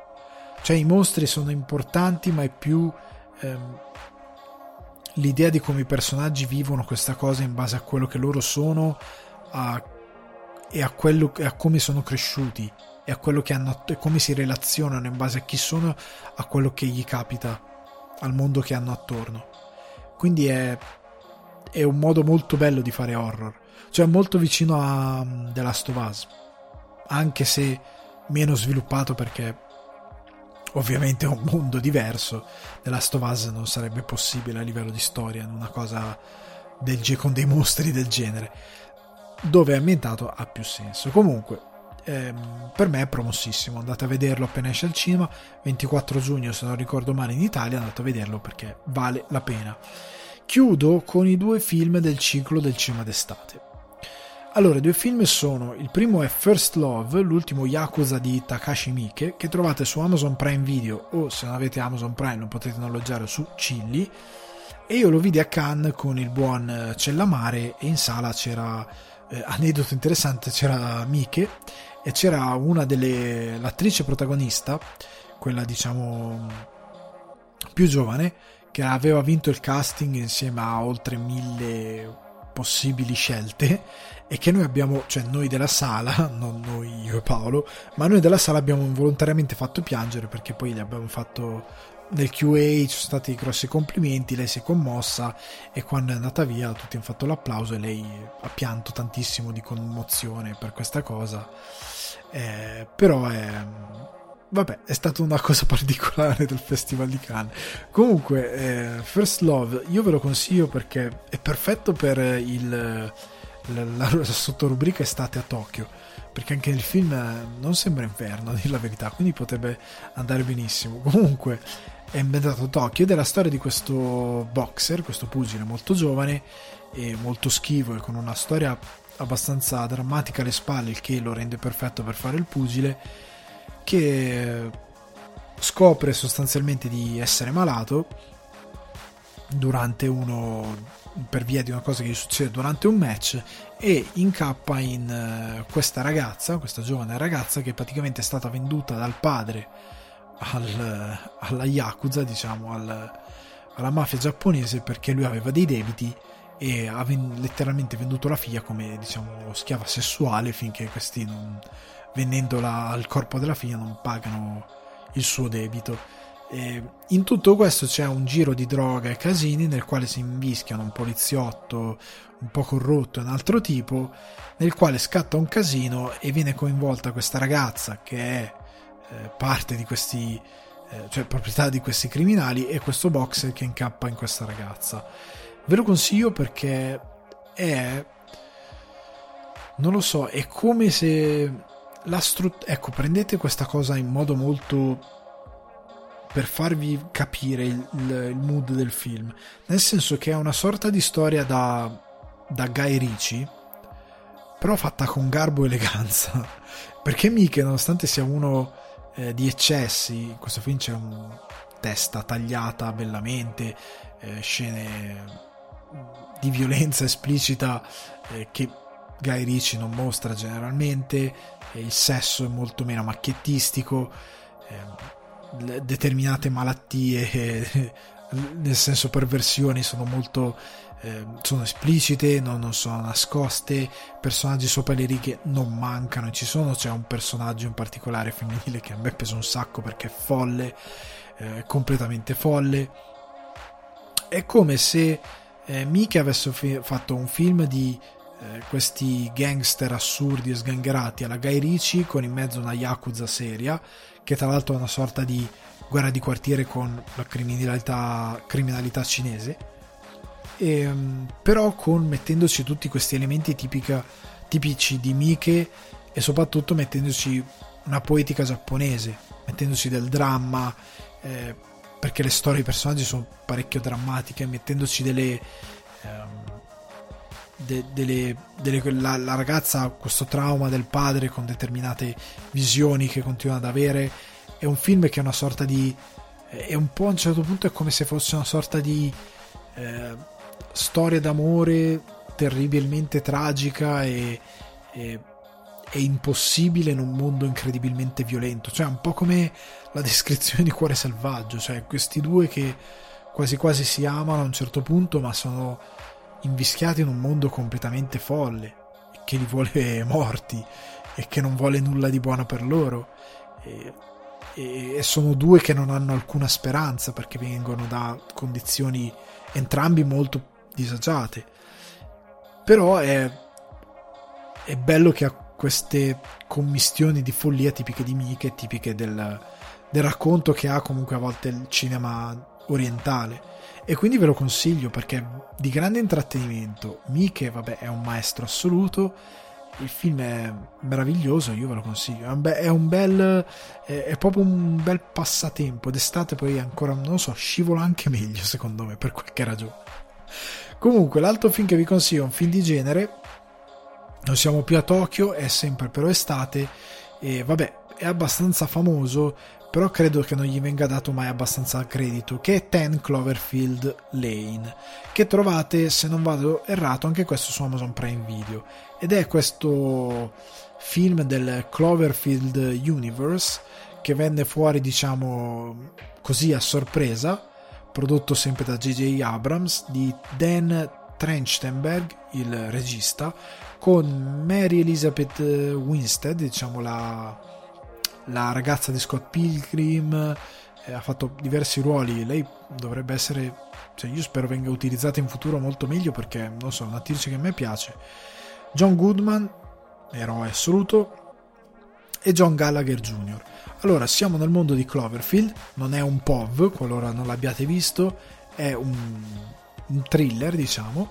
Questa ragazza che praticamente eh, ha un incidente stradale fuori città, allontanandosi dalla città per problemi, diciamo, sentimentali e si ritrova nel bunker eh, antiatomico tipico diciamo di, degli americani di questo tizio che è John Goodman che è sotto casa di John Goodman e gli viene detto che lei non può uscire perché fuori è in, inabitabile. Non può più uscire. Fuori è successo qualcosa per il quale lei non può più uscire. E per quanto assurdo incredibile sia lei inizia a cercare di capire cosa succede, inizia a fidarsi di loro perché comunque la, diciamo che eh, non, non, ha motivo inizialmente di dubitare dei suoi, osp- dei suoi, di chi la sta tenendo, di chi le ha salvato la vita, anche perché lei è, eh, è stata tenuta in salute bene, non le è stato fatto alcun male, però poi succedono una serie di cose. Allora vi consiglio questo film perché il livello di thriller, di tensione, di costruzione che ha della tensione è di buo, ottimo livello, anzi, secondo me. Io lo vidi al cinema e fu uno dei tanti che disse: Ok, hanno fatto questo film, non so che cos'è, lo vado a vedere. Ho visto il trailer, lo vado a vedere. Eh, senza sapere nulla. Anche perché non era stata fatta nessuna campagna promozionale, è stato semplicemente buttato fuori. C'è un trailer, Ten, Ten Cloverfield Lane, arrivederci a tutti. Sono JJ Abrams che l'ho prodotto, buona giornata. E io sono andato al cinema a vederlo e mi ha stupito tantissimo. Mi ha piaciuto un sacco, gli attori sono meravigliosi, la sceneggiatura è semplice ma molto solida eh, e il film ti mette una bella tensione perché tu pensi costantemente a qualcos'altro ma questo film è un'altra cosa e continua a prenderti in contropiede riguardo a quello che succede. E il risultato finale è davvero eh, gradevole. Cioè non è un film eh, io non, non, vado mai verso, a meno che quando non sia necessario, verso pareri come geniale, però è un film davvero brillante eh, per molti versi, è veramente ben fatto, è ben strutturato, ha degli attori che eh, sono davvero in parte, reagiscono molto bene alla sceneggiatura, la regia sta dietro i personaggi, è di tensione, non, ha, non sfrutta stupidi, ehm, stupidi vezzi per riuscire eh, a ingannarti o a farti stare in tensione, non ti prende mai in giro come film. È sviluppato davvero molto bene. E io speravo che sarebbe andata avanti questa cosa, cioè che questo Cloverfield Lane avrebbe eh, portato ad alto. C'è stato un Cloverfield Paradox che magari vi Paradox, non Paradox, Paradox. Sono diventato emiliano per un secondo. Paradox che non ho mai avuto il coraggio di vedere perché ne, me ne hanno parlato malerrimo, eh, però sono curioso, eh, sono veramente curioso. Eh, magari me lo tengo per settimana prossima e vi dico se è bello o brutto e magari non lo includo nei film del cima d'estate. Però questo ve lo consiglio perché se non l'avete visto è per me è favoloso cioè vi fate un favore, è un bel, è un bel thriller. Ripeto, i cinema del, d'estate a volte magari vi consiglierò dei grandi film, eh, a volte vi consiglio semplicemente dei bei film da vedere, eh, perché il, il, mood è quello di vediamoci un bel film eh, de, defaticante, bello da vedere, che non sia magari troppo impegnativo a livello di ehm, struttura, di trama, di stare dietro al film, nel senso di troppo cervellotico. Cercherò, anche se ne ho in mente uno, non, eh, però lo devo riguardare perché sono 3-4 anni che non lo guardo, quindi magari lo riguardo prima di parlarvene. Però comunque avete capito qual è il mood. Ragazzi, a questo punto vi saluto, mi raccomando, First Love, l'ultimo Yakuza e Ten Cloverfield Lane di, eh, su Amazon Prime Video. Eh, recuperate Quiet Place parte 2 al cinema il 24 giugno quando esce. Ric- recuperate soprattutto eh, Madre eh, quando uscirà al cinema dopo che il buon Mace ha dato la sua quindi mi raccomando dal primo luglio eh, ragazzi andate a, sull'Eppela dei buoni licaoni e date un piccolo contributo eh, ricordate che se volete supportarmi su buymeacoffee.com slash sul divano di Ale lo potete fare il podcast lo trovate su Spotify eh, Spotify, Google Podcast, Apple Podcast, ehm, Deezer, eh, iTunes, eh, Amazon Music e Budsprout. Condividetelo, mettetelo mi piace, fatelo con... mettetelo mi piace, sto sclerando, mettete mi piace, fatelo conoscere, evochiamo il Kaioken potenza 1000 e ragazzi ci sentiamo alla prossima, ciao!